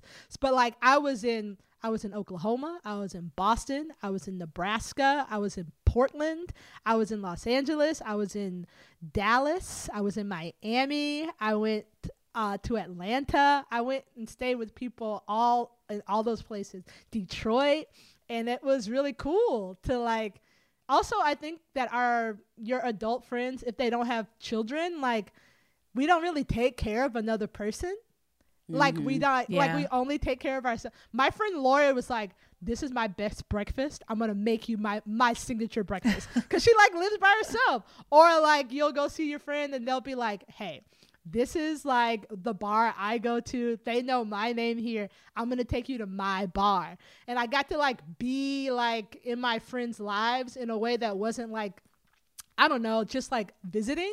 Like, cause when you visit someone, a bunch of tiny slumber parties. Yes, Yeah. because when you when you visit someone, they're like, "I'm gonna take you to the best nachos in LA." You're like, "Okay, cool. I'm here for two days. We do that." When you stay with someone for five days, When you You stay don't with me, the- I take you to the nachos twice. Just FYI. Yes. but, but also, you're like, you wake up with them and you like have their morning routine and you talk about your night together, like your night before. And it was, it was just really cool to like re meet all of these important people that I had really chosen to be a part of my family, my chosen family over like that decade I lived in Chicago. And um, they, we all reconnected. So I like all my friendships got better after that, the worst work year of my life. So that was the biggest, that was my biggest pivot. Yeah. When you came to meet with us to to have a meeting to see if you were going to get hired on Busy Tonight and if we like vibe together, you never know. Like staying with your friends could have like primed the pump and laid the groundwork for like being your most you, you know, because that's what Yeah. your writing was great, but we really liked you. You know we what I really mean? liked like when you, we met Shantira. you. Yeah. And I was, We were like, was- we were like, we like- want to be in a room with this person for the next like 16 weeks, hopefully longer, and we want to like hear their perspective on things. That's yeah, the I truth. was. It was so fun, and that week I was staying with my best friend Bex. Uh, her husband. They have like a very nice couch, and I like came and stayed with them. And I and I, cause I was like working in New York, going back and forth, and then I like came to LA. Also, uh, just if you ever interview for a job in the industry, just say you live in that city. Uh, cause I was like, I live here, but I was like crashing with Bex. I was like, I live in LA. You don't have to move me. Uh, cause sometimes they'll pay to move you, but like sometimes you just got to be like, I already live here. Um, but I was like, hey guys, that's how I got Girls5eva. I was already yeah, here. yeah, you got to just be in the city where it happens. Cause if anybody ever tells you, well, we'll have a job for you if you move here, and it's like, but I, I would move here if I had a job. So, uh, but um, I was crashing on my friend's couch, and then I went into Portland and crashed somewhere, and then I went to Tallahassee, and then I got the job offer, and I. I, it was really like a redo of Chicago when I was 21. I moved to Chicago with three bags of clothes and $600 in my bank account. And I moved to Los Angeles with like three or four bags of clothes and like maybe less than six hundred dollars.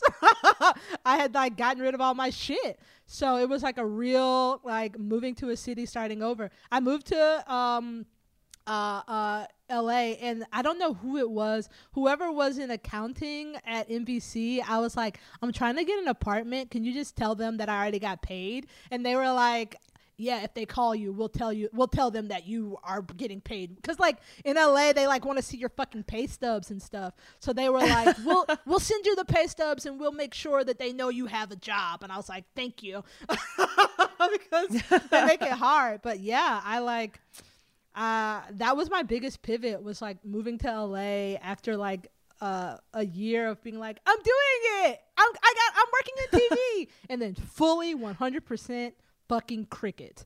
I did like also I did like 40 packets, like. For, if you ever see like a late night show or something, every couple like maybe once or twice a year they'll ask you to write in the voice of that. It's like Colbert will be like, write 15 jokes in the voice of Colbert. I fucking did like four Colbert packets, three Jimmy Fallon packets. I did two Kimmel packets. I did some Conan packets. I did some packets for shit that ain't never made air. I have a folder on my computer that's like literally 50 fucking packets for shows. I did not get not the first fucking job. Yeah. Not one. It was really hard. And then like a year later I got to be on Busy Tonight and everyone's like, You did it but like nobody knows that like I didn't for a long time. I was not doing it. It was hard and I was broke and I was crying. And then And they're like, really "Can I just take you to coffee and pick your brain?" yeah. And, And you're me- like, and, "Ah!" and they're like, tell me the shortcut. And the shortcut is you go to Oklahoma and you do a weekend of workshops you get some money and then you fly back to Tallahassee and you Can. I tell you? Can I tell you the truth? What I actually think the shortcut is, if you want to make it an entertainment. Yeah. I've thought about this a lot because I've been doing this longer than anyone on earth. I actually think that the shortcut to making it in entertainment is being your truest self. And I think that that's the shortcut to making it literally anywhere. Yeah. And like, I think Shantira, that what Caissie said is right. Like, you had spent almost a year traveling the country, reconnecting with people, and being your truest self and reconnecting with the thing you loved, improv, and teaching it. And you released all the ideas of the other thing of like what you should be or where you should be or whatever. And when you walked into that office with us, you were the most sparkliest version of yourself. Like what we see here today, too, you have just continued to be like the most sparkliest version of yourself. And like, that's the fucking shortcut, man. Sometimes it takes you like a little bit of time to figure out how to get back to yourself because you think Yeah. a thing is very important for you to be. So you're trying to be that thing. But what we love about you and what all these people that wrote in it love about you and like what I'm going to miss talking to you every week so much is just that you're you and there's no one in the fucking world like you, Shantira. oh, thank you guys so much. I'm not going to cry yet, but it's coming. well, wait. Let's read another. Let's read another um, letter. Speaking of being yourself, um, from Jennifer, she says, "Thanks to Shantira for teaching this middle-aged white lady what we fuck with her means. This white lady isn't tricky, but she fucks with Shantira. I know I didn't use that right. you did, you did, you did. That was good. She did. oh, Jennifer. I mean, shout out to the community of this podcast has been so wonderful. Like, it's been like like I got my breast reduction because of this podcast. The women in this podcast sent me recommendations, sent me to doctors that they had already been to. Like, and so many women like have emailed me and have been like, now I'm probably gonna cry, and then like, hey, like I'm getting a breast reduction because of this podcast. Like I talked to my husband about this and he fully supports me. I talked to my sister and she gave me the episode after your um breast reduction surgery and I'm to do it. Like I'm doing it right now. Like I made the appointment. Like I'm figuring it out. And the community from this podcast has been like so so wonderful and like you guys send me messages. I can't get to all of them because DMs are deep, but I will say that like I really appreciate you guys for being so kind and so wonderful. But also, like, we talked about this before about how the government has failed us, but we took care of each other. And this busy, this podcast, the community of women in this podcast, we take care of each other. And it's really been wonderful. Like, thank you for all your GERD recommendations. I'm going through them.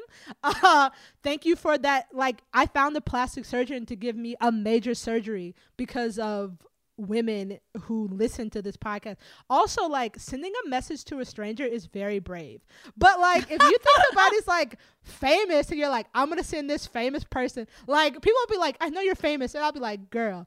Okay, but thank you. like it's like it's like it's like obviously I'm not Angela Bassett, but like it's like I'm gonna message Angela Bassett today. That's how it feels to me. and if you did that, it's really really brave. Also, like everybody doesn't like advice, but like you do it for the greater good. So you'll be like, I think this really helped me. Would you? I hope you watch this. Like all of that's really brave. So like shout out to all the really brave like people who listen to this podcast and who come together in this community because we really have taken care of each other and it's been like life changing. Like my whole life got changed because a lady sent me a doctor in LA and like truly in a DM. So I don't know if you saw this, but there was a letter from a listener named Megan. It's Mhm. a very long letter, and I'm gonna I'm gonna just gonna jump jump around because Okay. she's forever grateful to you because uh in the past fall she was having issues with discomfort and pain in her lower abdomen and so she went to after listening to Shantira talk about and lis- about listening to her body and advocating for herself. I scheduled an appointment with my doctor. They discovered I had an ovarian cyst that had grown substantially. They'd need to remove it. It was an easy surgery, no issues. Afterward, my pain stopped, but I was still feeling discomfort, the same discomfort. At my post op appointment, I didn't plan on mentioning it, but I kept hearing Shantira in my head telling me to listen to my body. Like, that's fucking amazing. And she says, Luckily, I have a doctor who took my discomfort seriously and ordered a CT scan. And they discovered several masses in my abdomen. And I was diagnosed with a progressive and extremely rare lung disease called, I cannot pronounce it, lymphocytomatosis or LAM, LAM. This disease affects almost entirely women. It's exacerbated by estrogen, meaning both pregnancy and birth control. Fun. Um, thumo, hora, I don't know what that is, and collapsed lungs. Pneumos- I- pneumothorax and collapsed lungs. well, if I'm not on the set of ER and I don't have the doctor telling me how to pronounce things, it's really hard for me. You know what I mean? Pneumothorax and collapsed lungs are very common with this disease. Um, and particularly that's concerning during this pandemic that stars a respiratory disease. So, anyway, Megan says, I don't know what would have happened if I hadn't had Shantira's voice in my head telling me to speak up and acknowledge that my body was trying to tell me something wasn't right. I've recently begun treatment and medication with a pulmonologist. I'll be monitored closely for the rest of my life, but I'm only lucky enough to be receiving treatment because I listened to my body. So, Shantira, from the bottom of my heart, oh no, I'm going to cry. Thank you for setting that example and for giving others the strength to do the same. It saved my life. I hope Shantira knows what an amazing impact she's having on listeners. Megan. I do a lot of bullshit on here, so thank you so much.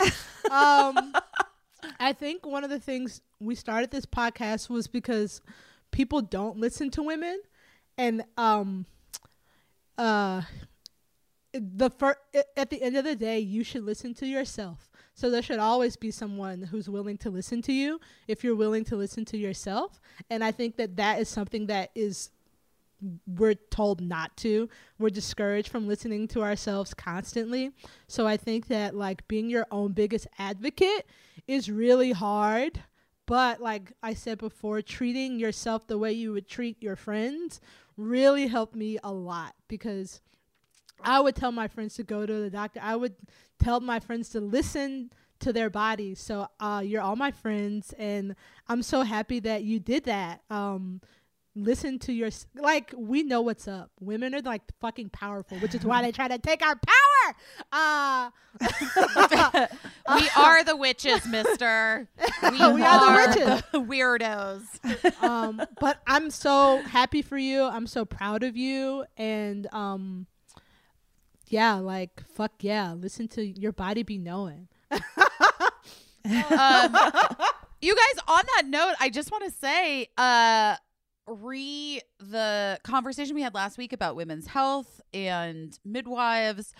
Uh, I've been doing a lot of investigative journalism, aka googling. um, Caissie's Caissie and I've been sending some things back and forth. I've been talking to with my friends at the Center for Reproductive Rights and uh, and other friends that I have that are like uh, working in this space and know people who are working in this space. And I think that what we're going to try to do in the next bit of time is focus on a few uh, places around the country that have midwives um, who are doing, you know, who are opening practices and and doing this work, and we're going to try to help fund them financially Yes. with the help of all of you. Um, there are a lot of specifically black midwives in different parts of the country that are like, yeah, no, no, we are already doing this. Thanks, though, busy. Um, but we're taking this, but we are going to take uh, the health of our the community and like the women in our community into our own hands. But they need they need money and they need funding and they need help. And so we're going to come up with a plan. And I'm going to get back to you on this one. Um, but I also encourage everybody, wherever you are, to like look into it in your own communities and like let's truly take it back. yes. Take back our Yeah. bodies because we Yeah. are the ones that can listen to ourselves. What Megan says is so powerful. Um, but it's compounded by one sentence, which is that I am lucky enough to have an amazing doctor who took my discomfort seriously and ordered a CT scan. And that is Yeah. the thing that many black women in this country by POC like uh, uh, like not are not uh, uh, just many women, also just women are not taken Aren't taken seriously. Yeah. aren't taken seriously and also like you know uh, the way that medicine is designed and studied and it's geared toward men men's bodies are studied and they're that's everyone's The medical knowledge standard. is based on the it's the standard on um the way that men's bodies work so you know for example so many women have you know, gone to the ER feeling uncomfortable, feeling nauseous, having a sore arm, and it turns out that it's a heart attack that's presenting differently than you'd see uh, with a man. And it's just that these things haven't really even been studied. Women Yeah. haven't even really, and then, you know, the physiological differences between men and women, between different types of women, you know, uh, uh, there's, there's just, there's a lot that we don't know and you spend every moment of every day with your body so nobody knows it better than you. You know when i um uh, we talked about this a little bit last week. When i gave birth to my first son i was in the hospital for a really long time because i became ill in the hospital. I had like an infection as a result of having a cesarean section.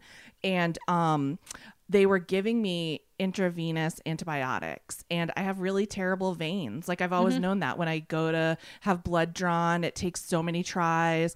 Um and my my veins kept collapsing, so I would have to get this IV put back in. Mm-hmm. And then they had a pediatric anesthesiologist come in to put an IV in a vein in my ankle because I had no more veins. Mm-hmm. Oh my and He God. couldn't do it he couldn't do it and he was the nicest man and he cried tears. And i said why are you crying? And he said i just feel so bad. I keep sticking this needle in you and it's not like i'm here to do a job and i can't help you and i feel like a failure. And so i'm like comforting this doctor you know saying like it's okay. You tried your best you know? And so they got this real tough like uh IV nurse to come in and she found some vein like way high up on my arm and it really was painful to get this IV and um it was painful to even feel the medicine going into the IV and I was like I feel like I can taste the medicine in my mouth and it's making me feel sick and just all this stuff. Anyway and I just had this sense that the like that vein was going to collapse really quickly and that that IV wouldn't be viable. But um this nurse came in and I was like if you c- please call my doctor I'll take 1 million pills. I'll swallow a million pills if you just take this thing out of my arm. I swear to god and like I was running like 105 fever and like Oh, hallucinating. this makes me so and I was just like I uncomfortable. I'll just sit here and swallow all the pills, as many pills as you say I have to take if you just take this thing out of my arm. And so when that IV failed, that nurse, which I, we knew it was going to happen, that nurse just was like, you know, I'm going to just. I'm just gonna give you the pills. And it was like a lot. I had to take like a lot of oral antibiotics. Mm-hmm. And she just sat with me and she was like, I saw how upset you were. And I was thinking of my daughter. I have a daughter your age. And so I just pretended that I couldn't find the IV nurse to come back. And so, like, I'm probably gonna get in trouble. but, you know, but so anyway, I swallowed all these, like, whatever, 40 pills or something. And then I went to sleep. And when I woke up in the morning, I was great. I was fine. I was no longer like infection gone. And, you know, and I'm not saying like these IVs were making me sicker. I just, I think like the trauma was Yeah. probably contributing to like me not being able to like get back on my feet. But like, thanks to that one nurse who was like, baby, I'm going to listen to you because you remind me Yeah. of my daughter. Yeah, I, mm-hmm. I think that like the thing too is like pain feels bad, but pain is good. Pain is a warning from your body. Like bodies are fucking insane. Like it's so wild. Like obviously, like I'm not a doctor, uh, but if you just like your heart's just beating from the all the time, just you go to sleep, you go to the grocery store, you watch uh, Love Island, like your heart's just fucking going, dude. So like, if you feel pain, and the bodies are amazing, but we're like so disconnected from like how amazing everything in the whole universe is because of capitalism. But like, Hey, well, like- wait, listen. Can I just say though, Yeah. in defense of capitalism, I love to shop, and I also, and also, my ovulation is timed to the moon, and I did feel the implantation of my child. Like I'm very in tune with my body, and also I do like dresses.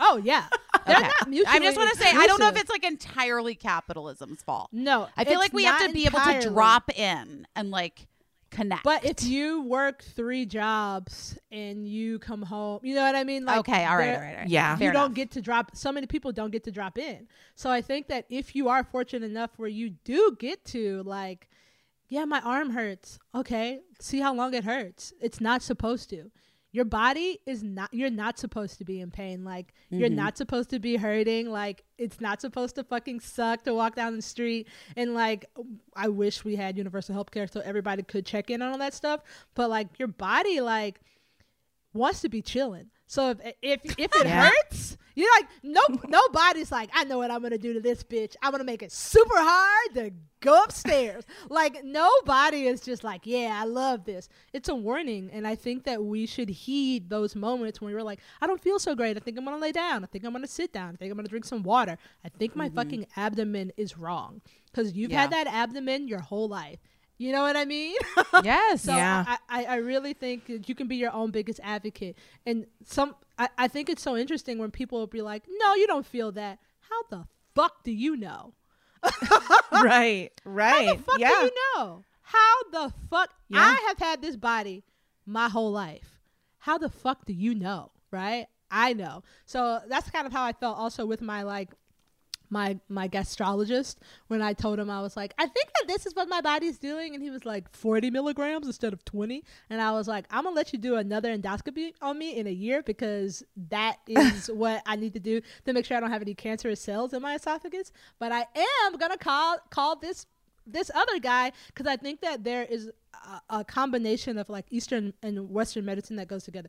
Go to the doctor and make sure everything is right. But then every once in a while, you just fucking need some some some pollen from some tree that that you need that'll make you feel better. So I think that being open to knowing that like sometimes it's not more milligrams, sometimes it's something else. That that's also be open to that too.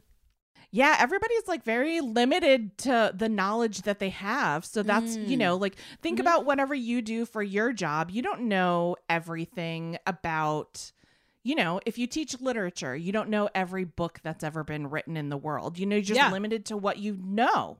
it's just so unfortunate that we spent the last period of time in this country listening to a fucking idiot blowhard saying that he knew everything that there was to, that that the that the idea just kept being pushed out into the world that if you don't know everything that that's a bad thing Yeah. and I'm Right. grateful for Joe Biden, obviously, and Kamala for so many reasons, but mostly that they're like, hey, I'm actually not the best at transportation.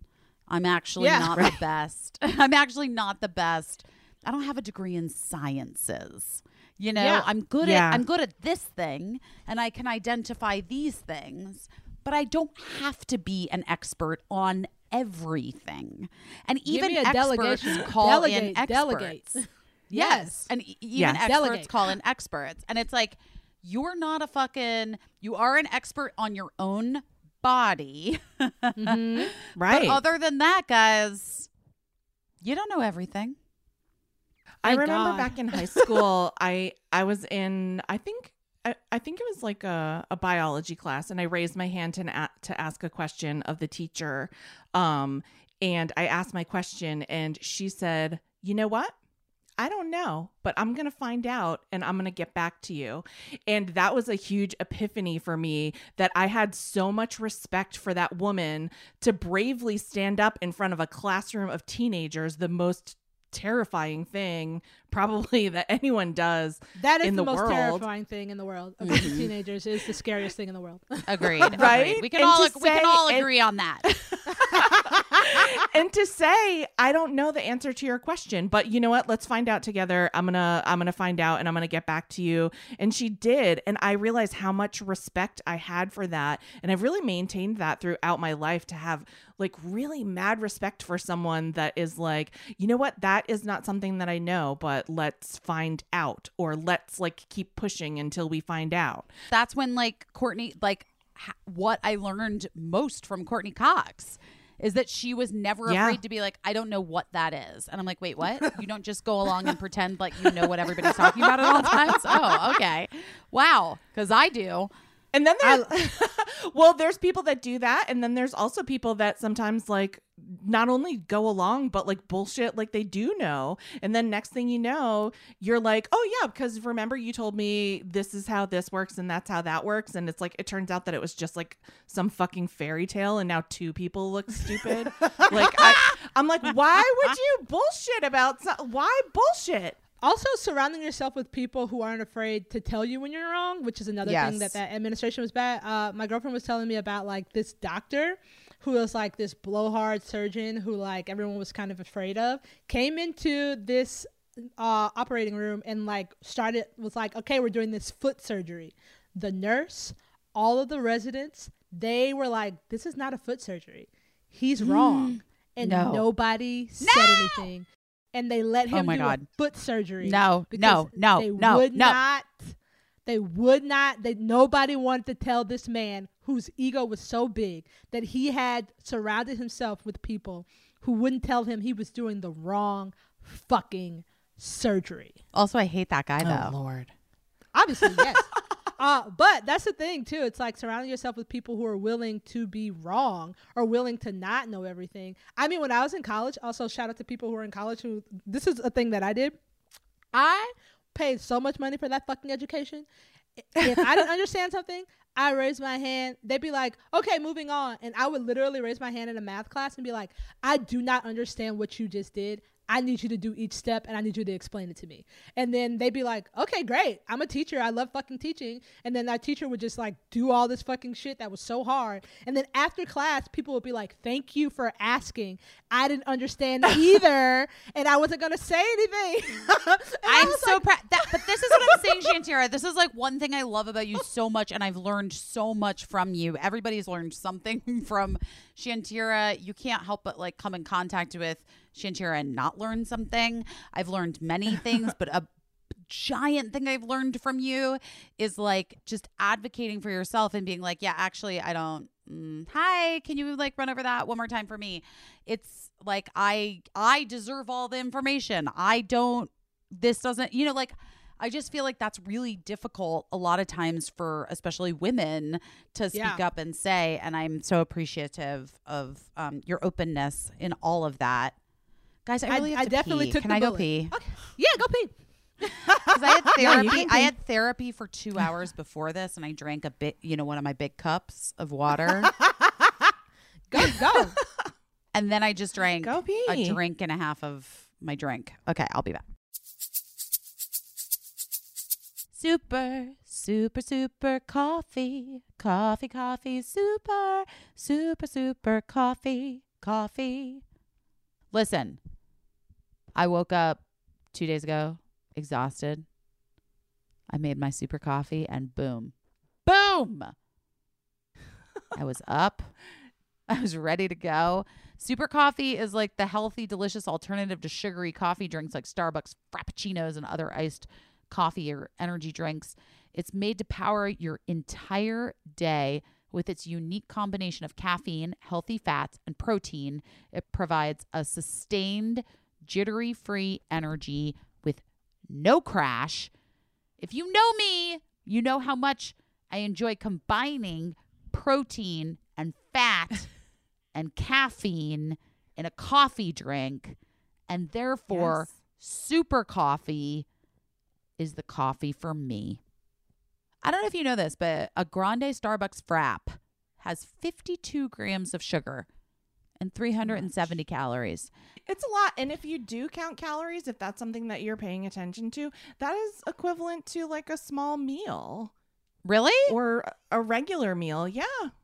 Well, super coffee is naturally sweetened and contains zero, zero grams of added sugar and 10 grams of protein and only 80 calories per bottle. I will say this everything that they make that I've tried is delicious. They have creamers, Yeah. they have pods, they've got grounds. I've been using the grounds a lot.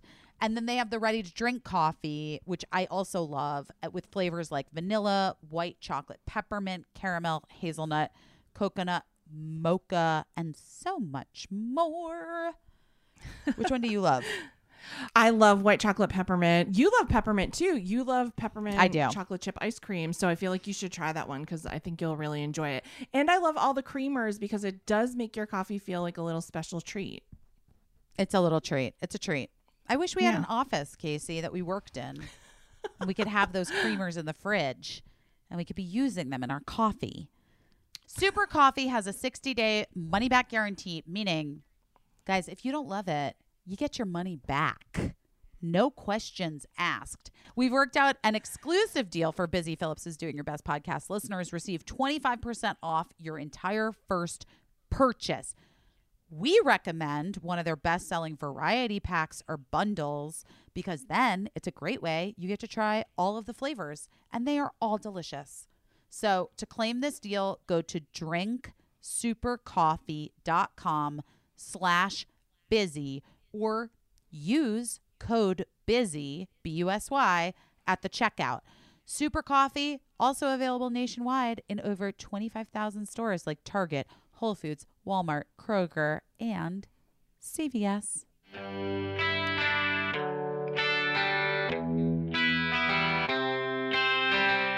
How are your Brooklinen Listen, pink sheets? I love them. I'm obsessed with the Brooklinen towels. Brooklinen was started by Rich and Vicky. We love them. We're sta- we're stands of Rich and Vicky. We're Rich and Vicky stands. Yeah. We are. They tried to find beautiful home essentials, and they're like, "But hey, listen, we don't want to spend an arm and a leg." And you know what? They couldn't find it. They Yeah. founded Brooklinen. That was their answer. It's the first direct-to-consumer bedding company. It has over 50,000 five-star reviews and counting. They're so confident you're going to love their products. They even offer a 365-day money-back guarantee. It's so much more than sheets. It's comforters, pillows, towels, loungewear, and more. And their sheets come in sateen, linen, cashmere, classic percale. I personally, I personally am like on board with the linen. I just love that linen. I, have the classic. I lo- I love a crisp classic sheet. I like that for you too. Um, here's what I'm gonna say, guys. I've been a fan of Brooklinen since long before this podcast. If you have not shopped on Brooklinen, I was in a store, not a joke. Where was I? I don't know. I was telling someone about Brooklinen yesterday. I was like, "Oh, you don't know what Brooklinen is? You don't get your sheets from Brooklinen? Oh, the girl that's teaching me pole dancing, Yumi. There I you was go. like, I said something to Yumi about Brooklinen, and she asked me where my towels were from, and I was like, because I bring towels because I sweat so much when I do pole dancing. I brought my towel, and my pole dancing teacher Yumi was like, "That towel is amazing. What is it?" And I was like, "Oh, I got it on Brooklinen, and you don't buy things on Brooklinen." And she's like, "No." I was like, "You got to get on Brooklinen, and but if you do, you have to use my special offer." Go to brooklinen.com and use promo code BEST to get $25 off when you spend $100 or more, plus free shipping. It's 2021. Do something nice for yourself to start off the new year. To help you do that, take this special offer from Brooklinen. That's B R O O K L I N E N dot com. Enter promo code BEST. You get $25 off when you spend $100 or more, plus free shipping. I'm trying to talk quietly so you really pay attention. Brooklinen.com and use promo code BEST at checkout. I sleep on their sheets. I wipe my body down with their towels, especially when I'm pole dancing. I love me some Brooklinen. Go get it.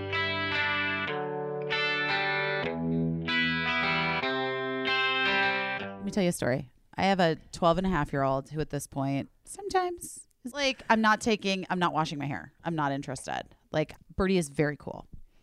it's challenging smelled- hair. Oh, it's challenging Correct. hair. Yeah. Always has So been. can't can't blame Bird. No. I smelled their head this morning when they came to hug me, and it smelled so effing delicious. And I was like, what happened? And Birdie was like, I used my Function of Beauty hair products and I added a new scent this month. And that's what you're Oh. smelling. And I was like, I would like to eat your hair. It smells so good. It smelled fruity and delicious. It was so clean. Birdie's hair looked perfect. This is what Function of Beauty does for me and can do for you as well. Listen. Function of Beauty is the world leader in customizable beauty, offering precise formulations for your hair's specific needs. So, here's how it works in my home I took a quiz, Bird took a quiz. We had Cricket take a quiz. And we came up with what our hair goals were, the type of hair that we had, like what we were looking for. We chose our own colors and fragrances. I personally went fragrance and dye free. If you're a subscriber, you get access to more exclusive colors and scents, which is what Birdie got. And then Function of Beauty goes on and creates the perfect blend of ingredients, bottles your formula, delivers it to you along with fun seasonal stickers and the instructions that you need. Honestly, the purple shampoo has been very helpful to me of late because my hair has been quite brassy in New York. Anyway, Function of Beauty also creates formulas for body and skincare. So you can customize your beauty routine from hair to toe. Never buy off the shelf just to be disappointed ever again. Go to functionofbeauty.com slash best. Take the quiz and save 20% on your first order. That applies to their full range of customized hair, skin, and body products. Go to functionofbeauty.com slash best to let them know that we sent you. Guys, that was truly epic that I how much I just peed. Sometimes it'd be But like also, that. can I Yeah, just yeah, tell you that was a that was about advocating for myself because I had to pee for the last thirty minutes, yeah. Sometimes you and then I was like, at go. some point, I was like, I'm sitting here not listening to my body. We're talking about the thing that I'm not go, doing. go, go do it, and then you'll And I enjoy had yourself to more when you come back. Ugh.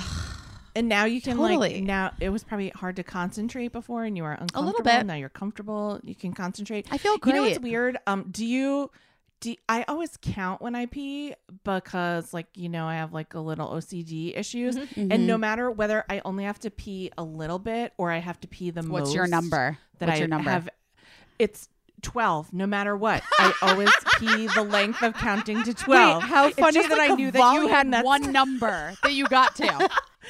It's always twelve, even if I just like yeah, You're just a like, little bit one, of pee or a lot of two, pee. Three, Two. one, two, three, Yeah. four, five, six, seven, eight, nine, 10, 11, 12. 10, 11, 12. One.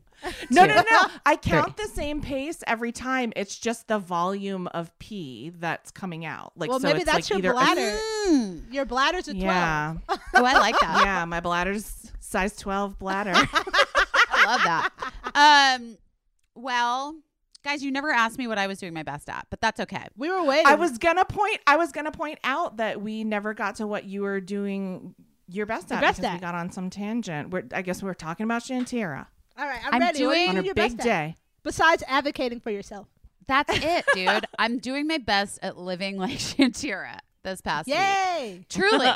like I'm doing my best at like identifying like truly identifying the things that I need and the things that I want in life and in work and all across the board and being unapologetic about it as opposed Yeah. to like being weighed down by ideas that have been like ingrained in me since I was I don't know, probably like pre-birth. I don't even fucking know where these ideas come from.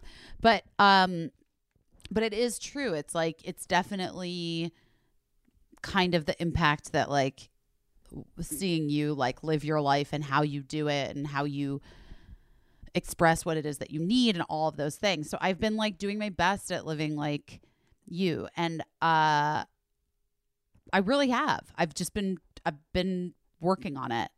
And then beyond that um hmm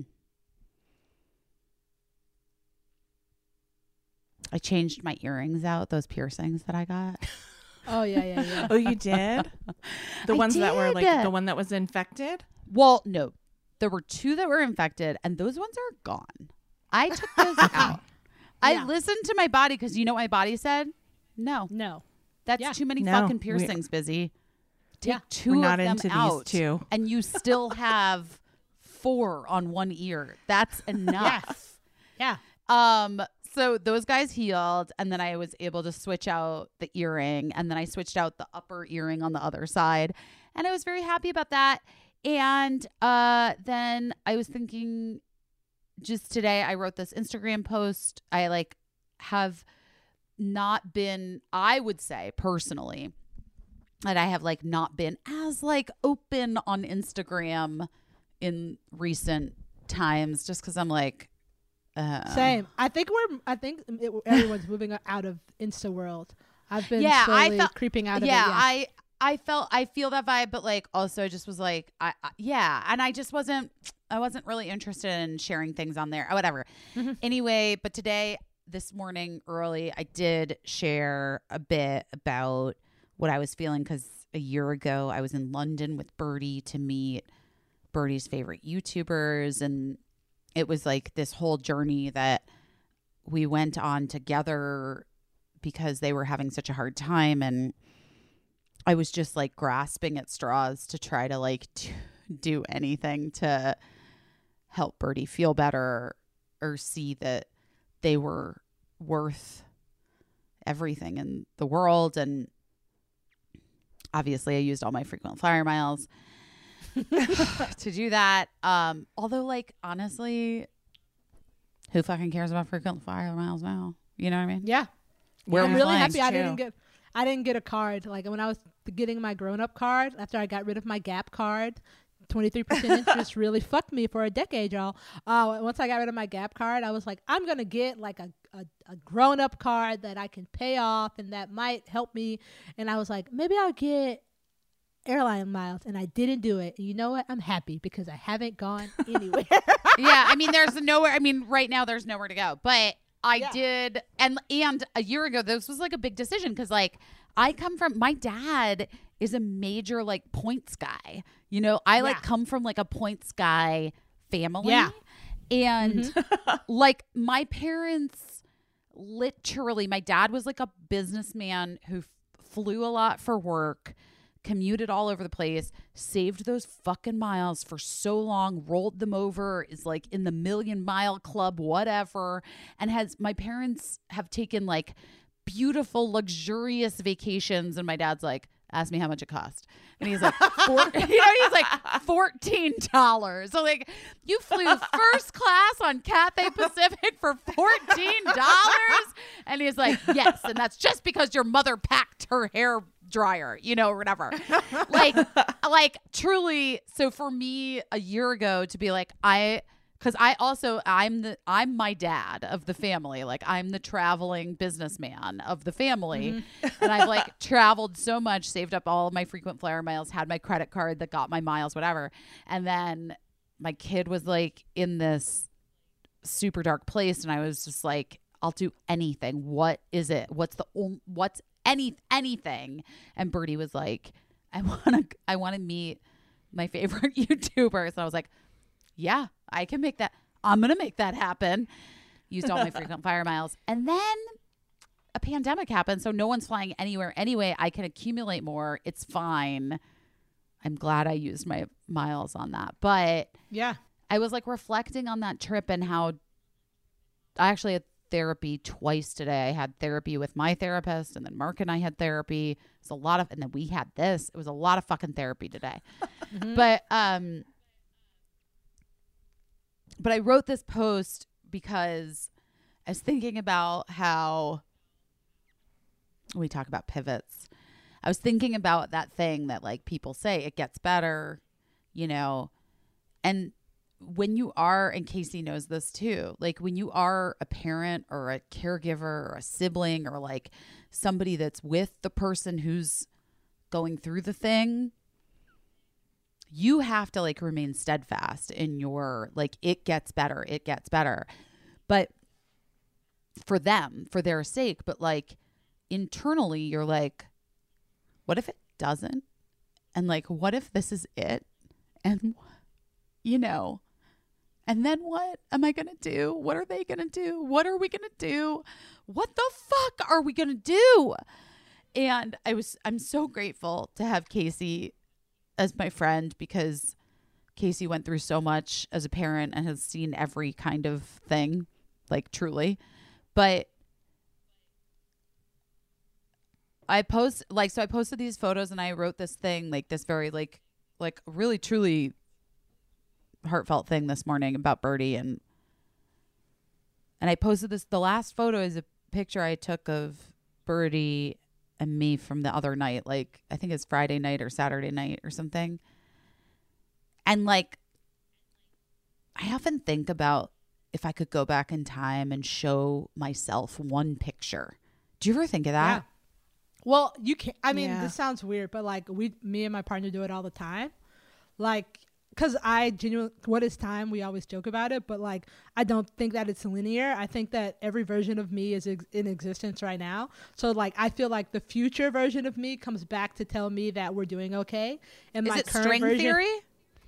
I'm not that? smart enough to know if it's string theory. Okay. But this Like- is like just this is the many what- worlds theory. yeah, the many worlds theory, right? So like six year old me is happening right now, eighteen year old me is Yeah. happening right now, twenty three year old me is happening right now.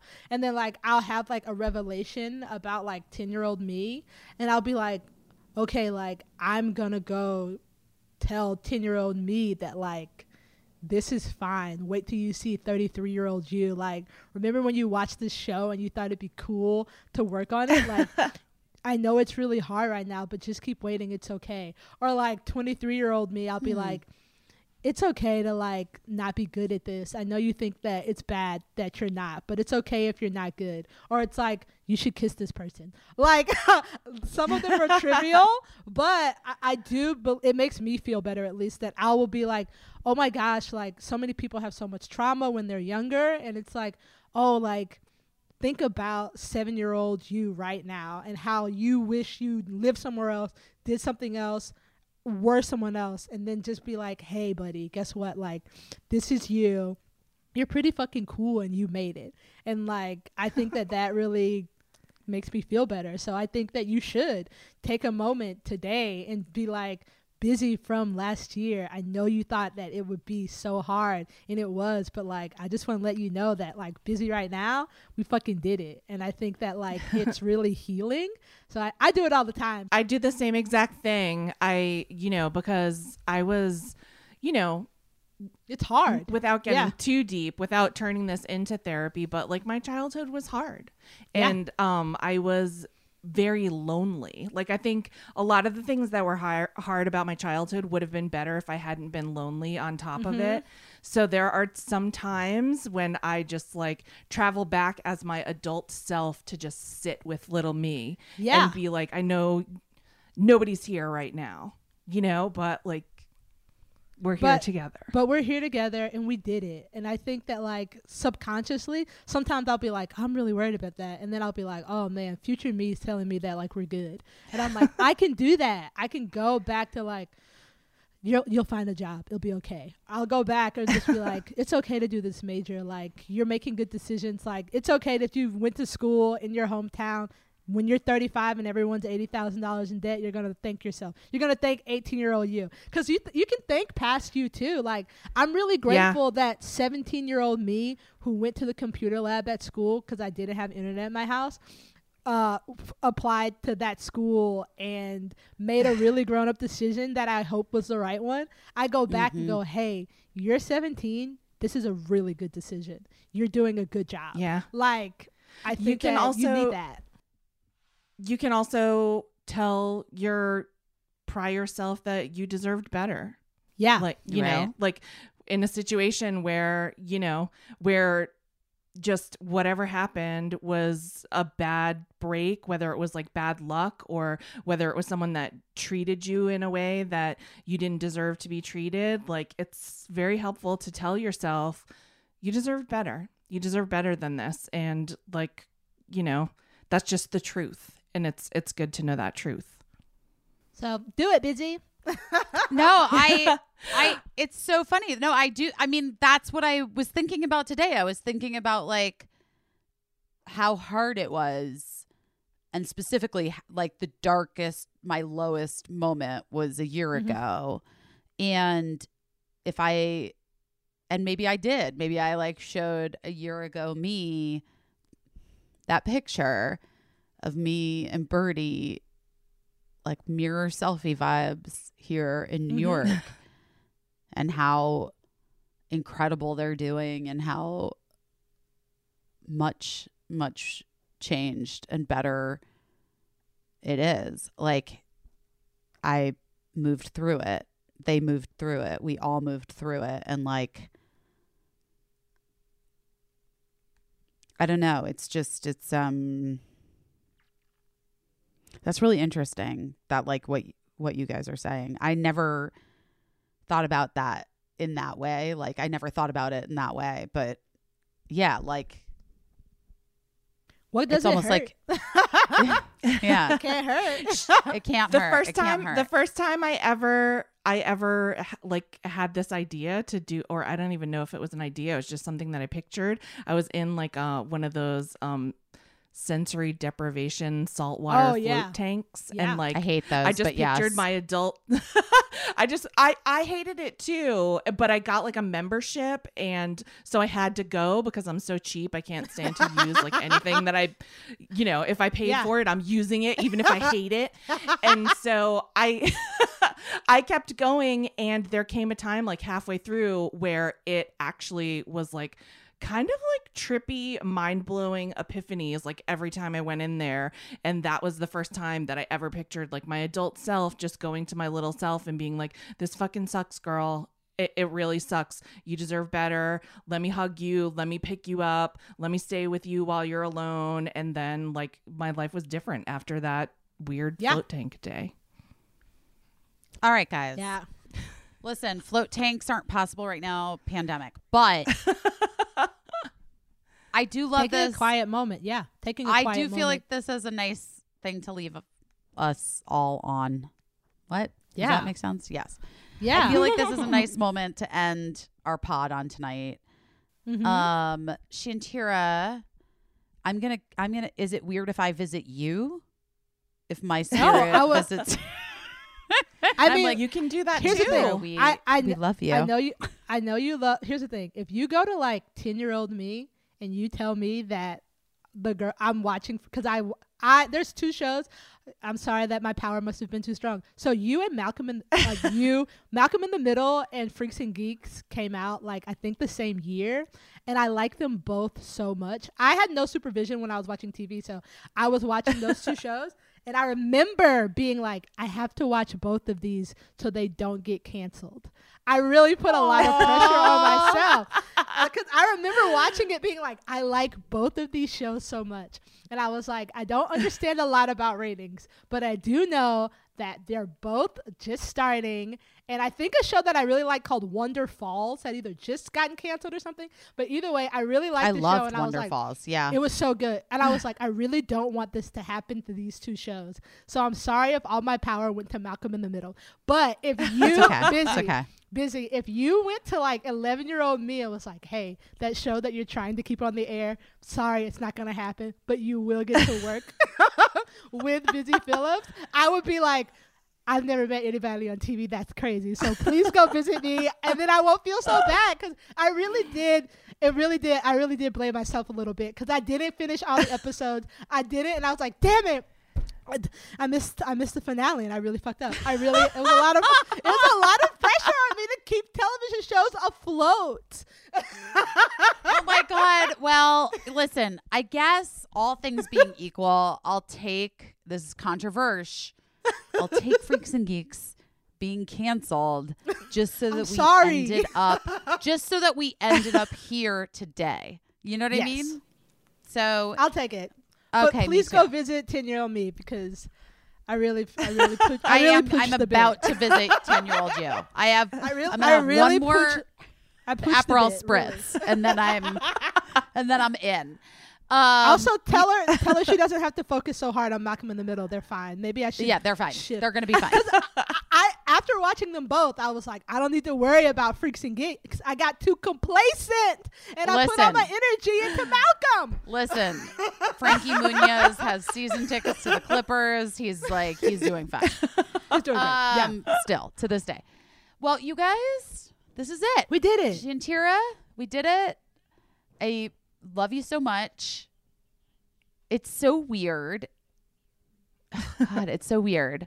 I just mm, really love you so much. See you I'm later. so I know. I'll see you soon. I mean, obviously, but like, and you're gonna come back when you're not when you feel like it. But like, it. I am so eternally grateful to you saying like, yeah, sure, why not? Like, and giving so much of yourself to the people who listen to this podcast and to me and to Caissie and um and being so generous with your time and your energy and I you're just like you are you are truly one of my favorite people in the world. And I always love what you have to say. And I'm going to miss you every week in this way but I won't miss you that much because I'll be watching you online and we'll be Also, we texting have a and all group that chat stuff. whenever something gets. I know, wild, we're- yeah, you know, have I mean, group chat.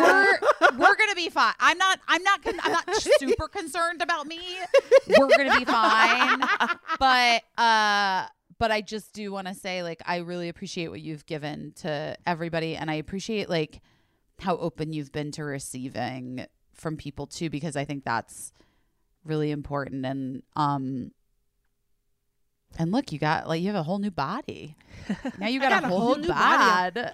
I got a whole new bod, y'all. when when we started when we started to make busy tonight um you know i think you know we wanted to make a tv show we had certain ideas about what we wanted to do and uh but also really at the heart of it for me the important thing was making a community and i wanted to make a community that was people watching the show but also wanted to make a community that was people working behind the scenes and like that team was remarkable. You were a remarkable part of that team and it ended prematurely. People say it all the time. People that I really respect in the business are like they always want to talk about like what happened were and why it happened. we were robbed, but I am so grateful that we got to like extend a little bit of what we were doing there. And it made me Mhm. so happy today when you were talking about the community of this podcast and what that's meant for you. And uh, because that, like, that's all I ever wanted to do. Like, that's all my whole goal in life is to like make a virtual place where people can meet and just talk and see each other and hear each other. And you have been such a huge part of that. And I feel kind of funny because I feel like I'll be sad next week when we come back to do the podcast and you're not here. But right now, I'm just really excited for you. Me Um, too. Thank you. You know, Me too. Thanks, you guys.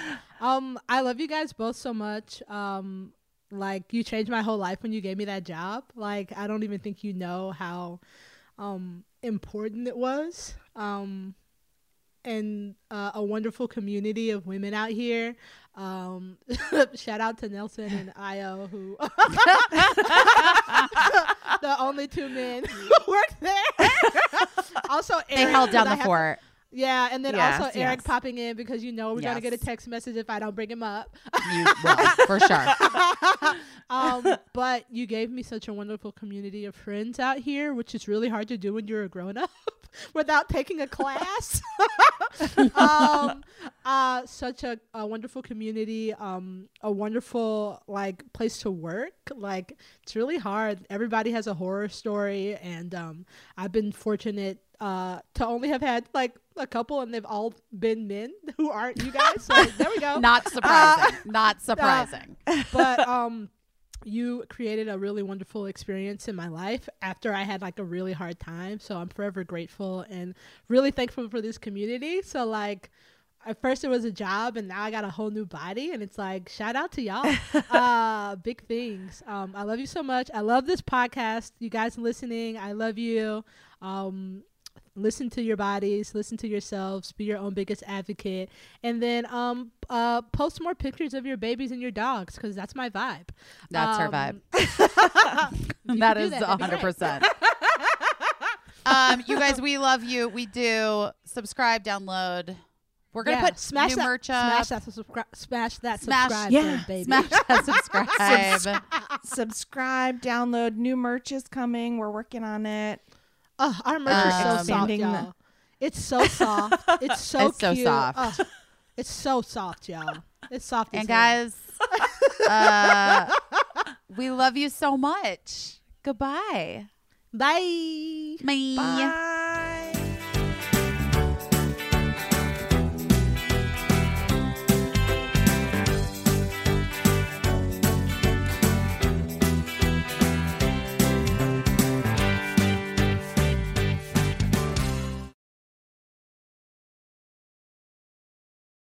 Oh no.